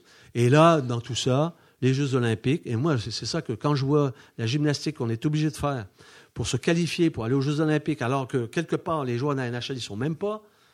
Ouais. Et, et en fait, on- Et la- la- ben, dans le fond, au final, Batman, lui, euh, peu importe ce que, peu importe euh, ce qui se passait, il allait trouver un, un truc pour pas y aller. oui. Lui, lui, il était dans, dans de mauvaises foi. Bah, il, il voulait faire gagnant-gagnant. euh, il nous mettait un obstacle, on la sautait, il en remettait un autre, et euh, ça aurait été sans fin. Euh, Donc, parce que de, de mélanger convention collective et olympique, ça n'a aucun lien. là. C'est deux, deux ben là, trucs. il euh, essayait de voir. euh, Puis c'est même plus une histoire de calendrier est-ce tellement. que, est-ce que finalement. tu penses que est-ce que tu penses que les joueurs avaient ré- un réel pouvoir là, dans tout ça?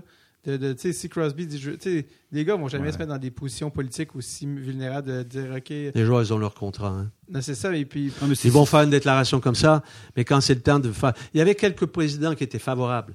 Tu sais, euh, mais quand ils se réunissent, les propriétaires, Ouais. pardon. Mais quand ils se réunissent, euh, la majorité c'est Batman qui décide. hein. mais Batman je croyais je- de- comment Batman peut décider alors que Batman est l'employé des propriétaires? C'est ça que je comprends Oui, mais il a ramené tellement de, de, pognon. hein.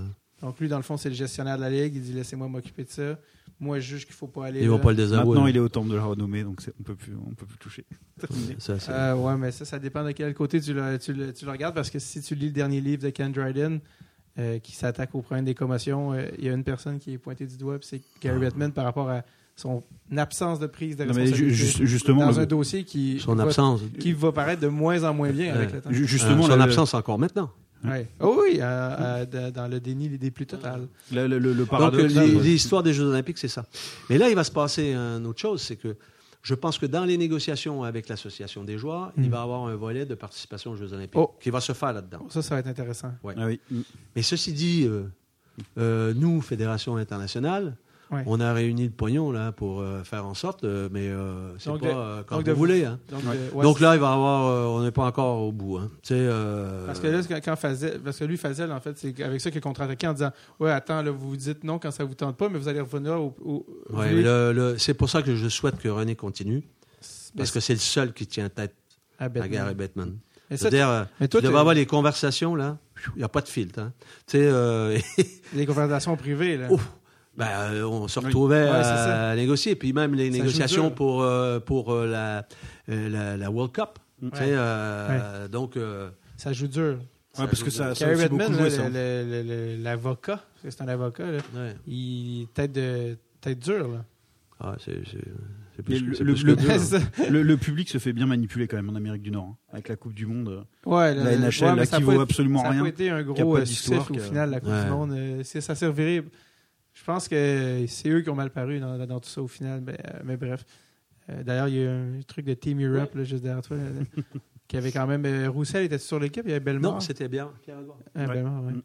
Quand même bien. Et, et par rapport aux Olympiques, l'affaire que je voulais demander, parce que tu sais, dans tout ça, c'était une course contre la montre, vite, vite, vite, vite, vite, vite, vite, vite, vite. Oui, Et mais finalement, c'est- toujours comme ça parce que, ben oui, parce que le tempo, c'est euh, Bateman qui le fixe. Ben oui, c'est c'est- Et, et le, et le problème, c'est que moi, je sais par expérience Oui. qu'on va être dans le même timing jusque. La seule différence, c'est que le- c'est Bateman, il veut aller à, à Pékin.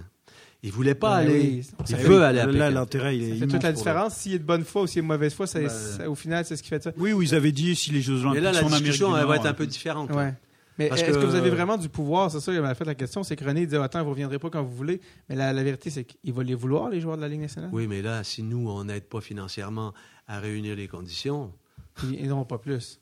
personne ne va le faire. Mais, mais là, du coup, la Ouais. balance, la balance va être dans l'autre sens. S'ils veulent vraiment y aller, Oui, mais Et c'est. objectivement. Et, et ça, non, pour, pour autant René se il battait, je veux dire, et, et- et vraiment, euh, les... c'est pas des relations d'amitié. Hein, je sais, euh, On peut le mais, voir. il, il- mais il est capable, il était capable, et, et là, moi, c'est ce qui m'inquiète un peu, c'est que je souhaitais qu'il continue à faire un mandat et Ouais. je pense qu'il le fera pas. Euh, c'est le premier, c'est le seul qui va être assez costaud pour euh, pour, pour le faire. Ben après, euh, tu vas me dire. Batman. Faut, faut y aller. Euh, et voilà. Euh, ça, c'est autre chose. À toi, Et- et- et- tu serais payé pour ce rôle-là, par exemple. Et, et- et quelque part, euh, je, je- je pense que les, les- les choses ne se présenteront pas tout à fait pareil. Déjà, le CIO, euh, ça va être en amont. Déjà, les autres, ils vont vouloir y aller. Donc, euh, Est-ce que, est-ce que et- ça- si, si les- l'association des joueurs, s'il n'y a pas de, de grève, hein, tu sais, euh, Ah ouais, il n'y a pas de là. parce que ça, ça peut venir perturber un peu le truc. Donc là, on va être dans un calendrier, il y a plus de faisabilité, si je peux dire. Après, que- il reste les, réunir les conditions. Est-ce que ça change ta perception de la Ligue nationale de hockey, de Gary Bettman, de tout ça? Quelle est ton impression d'eux maintenant, après avoir vu le processus d'aussi proche? Bah, c'est pas- une grande surprise. On sait, on sait. Non. Non, je- je- premièrement, il n'y a pas de surprise. hein. Tu sais, euh, je veux dire, on a- parce que déjà, euh, les négociations qu'on a eues pour la World Cup, euh, tu voyais, tu- euh, ils étaient sympas. hein, tu sais. Nous, ce qu'on voulait faire, nous, et ce qu'on veut toujours faire, c'est bâtir un calendrier sur 10 ans. Et pas être obligé, à chaque fois, toutes les échéances, aux dernières minutes, aller... euh, on, on veut les emmener là-dedans. Avec euh, la. Où trop le monde y euh, trouve ça, Embarquer la. KHL là-dedans pour Qui- que quitte à faire des championnats du monde moins souvent, championnats du monde, Mm. tu sais, euh, et, et- et bâtir un calendrier. Parce que le problème, c'est les, les joueurs, euh, ils- sont sollicités quand même. Hein. C'est- Tu peux pas multiplier le nombre de matchs, les ligues, etc. Et C'est les mêmes joueurs. hein. Ouais. Tu sais, euh, et il y a, il y a une question de santé aussi. Hein. Tu sais, Il y a une question de santé là-dedans. Tu sais, euh, donc, euh, ça serait bien de s'arrêter quand même, parce que je pense qu'on est tous concernés par ce sport. Faire un, un- un projet sur 10 ans, aux Jeux Olympiques, on s'arrête là, machin, la World Cup ou pas la World Cup, je sais pas. C'est vrai que si on Euh, si- les ligues, euh, etc., les, les fédérations internationales, les championnats du monde. Et là, on a, on a une organisation qui tient la route pour 10 ans et, et c'est pas à chaque fois on y va, on n'y va pas.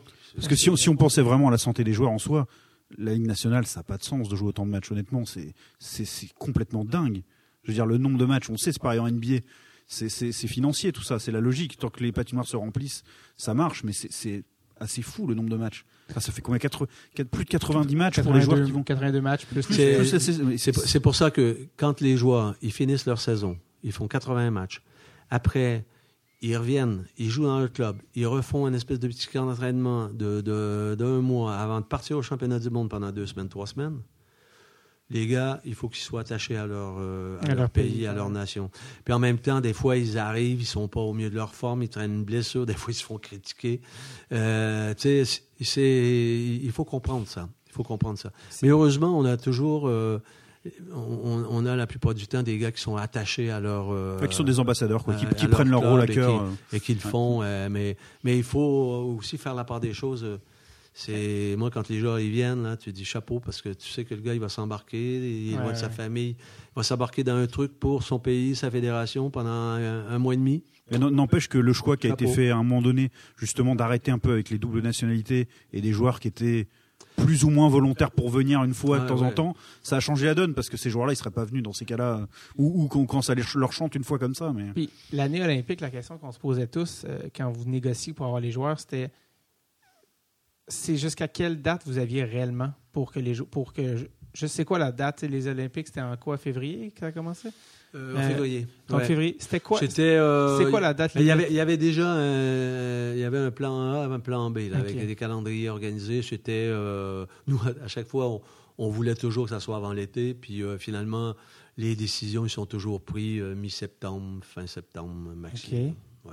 et, euh, et à ce moment-là euh, passer ça c'était impossible ou c'était Ah, ben, après, ça, ça devenait un peu compliqué. OK. Mais donc c'est à Parce qu'en plus, en, en plus, ben, ce qu'on qu'on a qu'on a voulu faire dans le financement, Ouais. et- parce qu'on a dit, euh, on a dit à Hockey Canada, s'il n'y a pas les joueurs d'un NHL, Hmm. tu vas être obligé de réunir des joueurs, de préparer l'équipe. Ils en ont pour un million et demi. Ouais. Les Suédois, pareil. Les Tchèques, pareil. Les, les États-Unis, pareil. Ils étaient d'accord pour mettre dans un pot Mm. un million cinq, qui allait être euh, un million, un million cinq, Ouais. euh, les équipes concernées. Et, et- et là, ça faisait une partie de, du, du financement du truc. Ouais. Mais eux étaient d'accord mais ça ça s'est jamais produit au final. C'était leur participation. Parce qu'en plus de ça, il fallait qu'ils qu'ils en re- qu'ils reportent à leur comité olympique. hein. Ouais. Mais parce que deux- 2022, ça va être. Ouais. euh, ça va être bien, mais il y avait quelque chose avec 2018 où il y a un- évidemment chaque Olympique a ses propres- son propre timing, mais tu sais, quand tu as un Crosby McDavid en même temps, Price, il y a quelque chose où tu te dis merde, on a on on n'aura jamais vu euh, ce, ce- qui aurait, ce qui aurait été peut-être. C'est pas qu'on n'a pas essayé. C'est ça, c'est ça. La morale de l'histoire, c'est que. En tout cas, moi, je, je- c'est ce que je veux qu'on retienne. oui, non, mais c'est ça. Je veux dire, la Fédération internationale, c'est les seuls qui ont mouillé le maillot jusqu'au bout. Ouais. Mais là, euh, pas tout Seul, euh, Ouais. Luc, ça. ça. a été un plaisir. je sais pas si on s'est on, a juste, on a juste fait 15 minutes. Non, on a fait 1h42.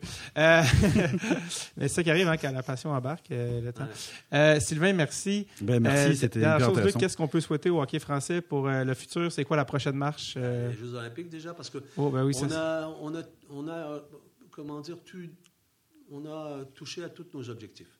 Ouais, ça, ça va très bien. Il en manque un.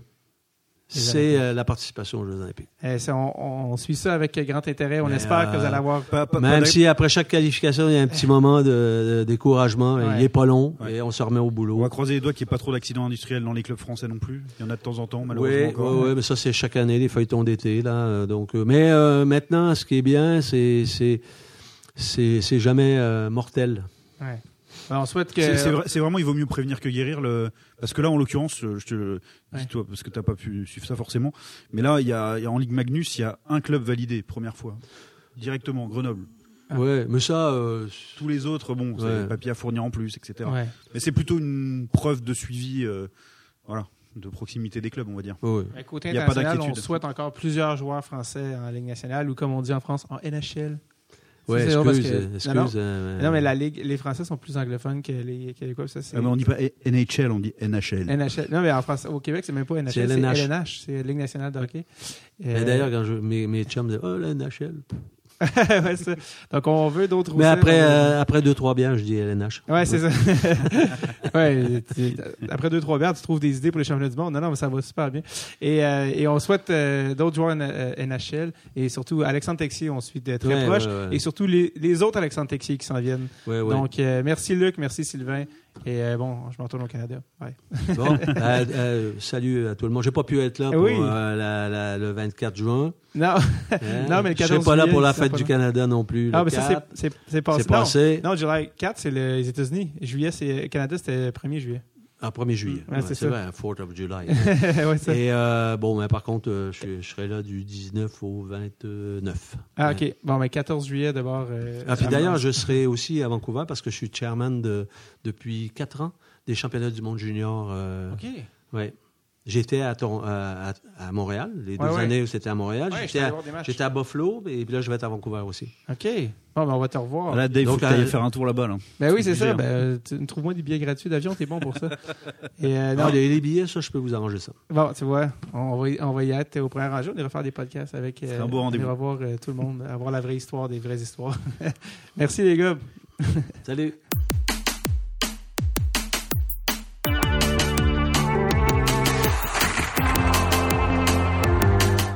Un énorme merci à Luc Tardif euh, de nous avoir reçu presque deux heures à discuter dans son bureau, en apprendre plus euh, sur les déçus du com- dessous, dessous, dessous du comité olympique. Vraiment euh, fascinant. D'ailleurs, on souhaite la meilleure des chances à Paris pour les Olympiques de 2024. Nous allons suivre ça avec grand intérêt. Merci énormément à Sylvain Taillandier. Merci Sylvain de ton aide et de l'avoir orchestré cette rencontre avec euh, la plus grande habileté. Euh, vraiment, ça fait plaisir. Et d'ailleurs, euh, restez à l'écoute. Comme je vous dis, l'épisode avec Sylvain s'en vient plus tard cette semaine. Sinon, je vous rappelle que c'est votre chance jusqu'à vendredi minuit pour aller faire le plein à rabais sur dreadsotape.com.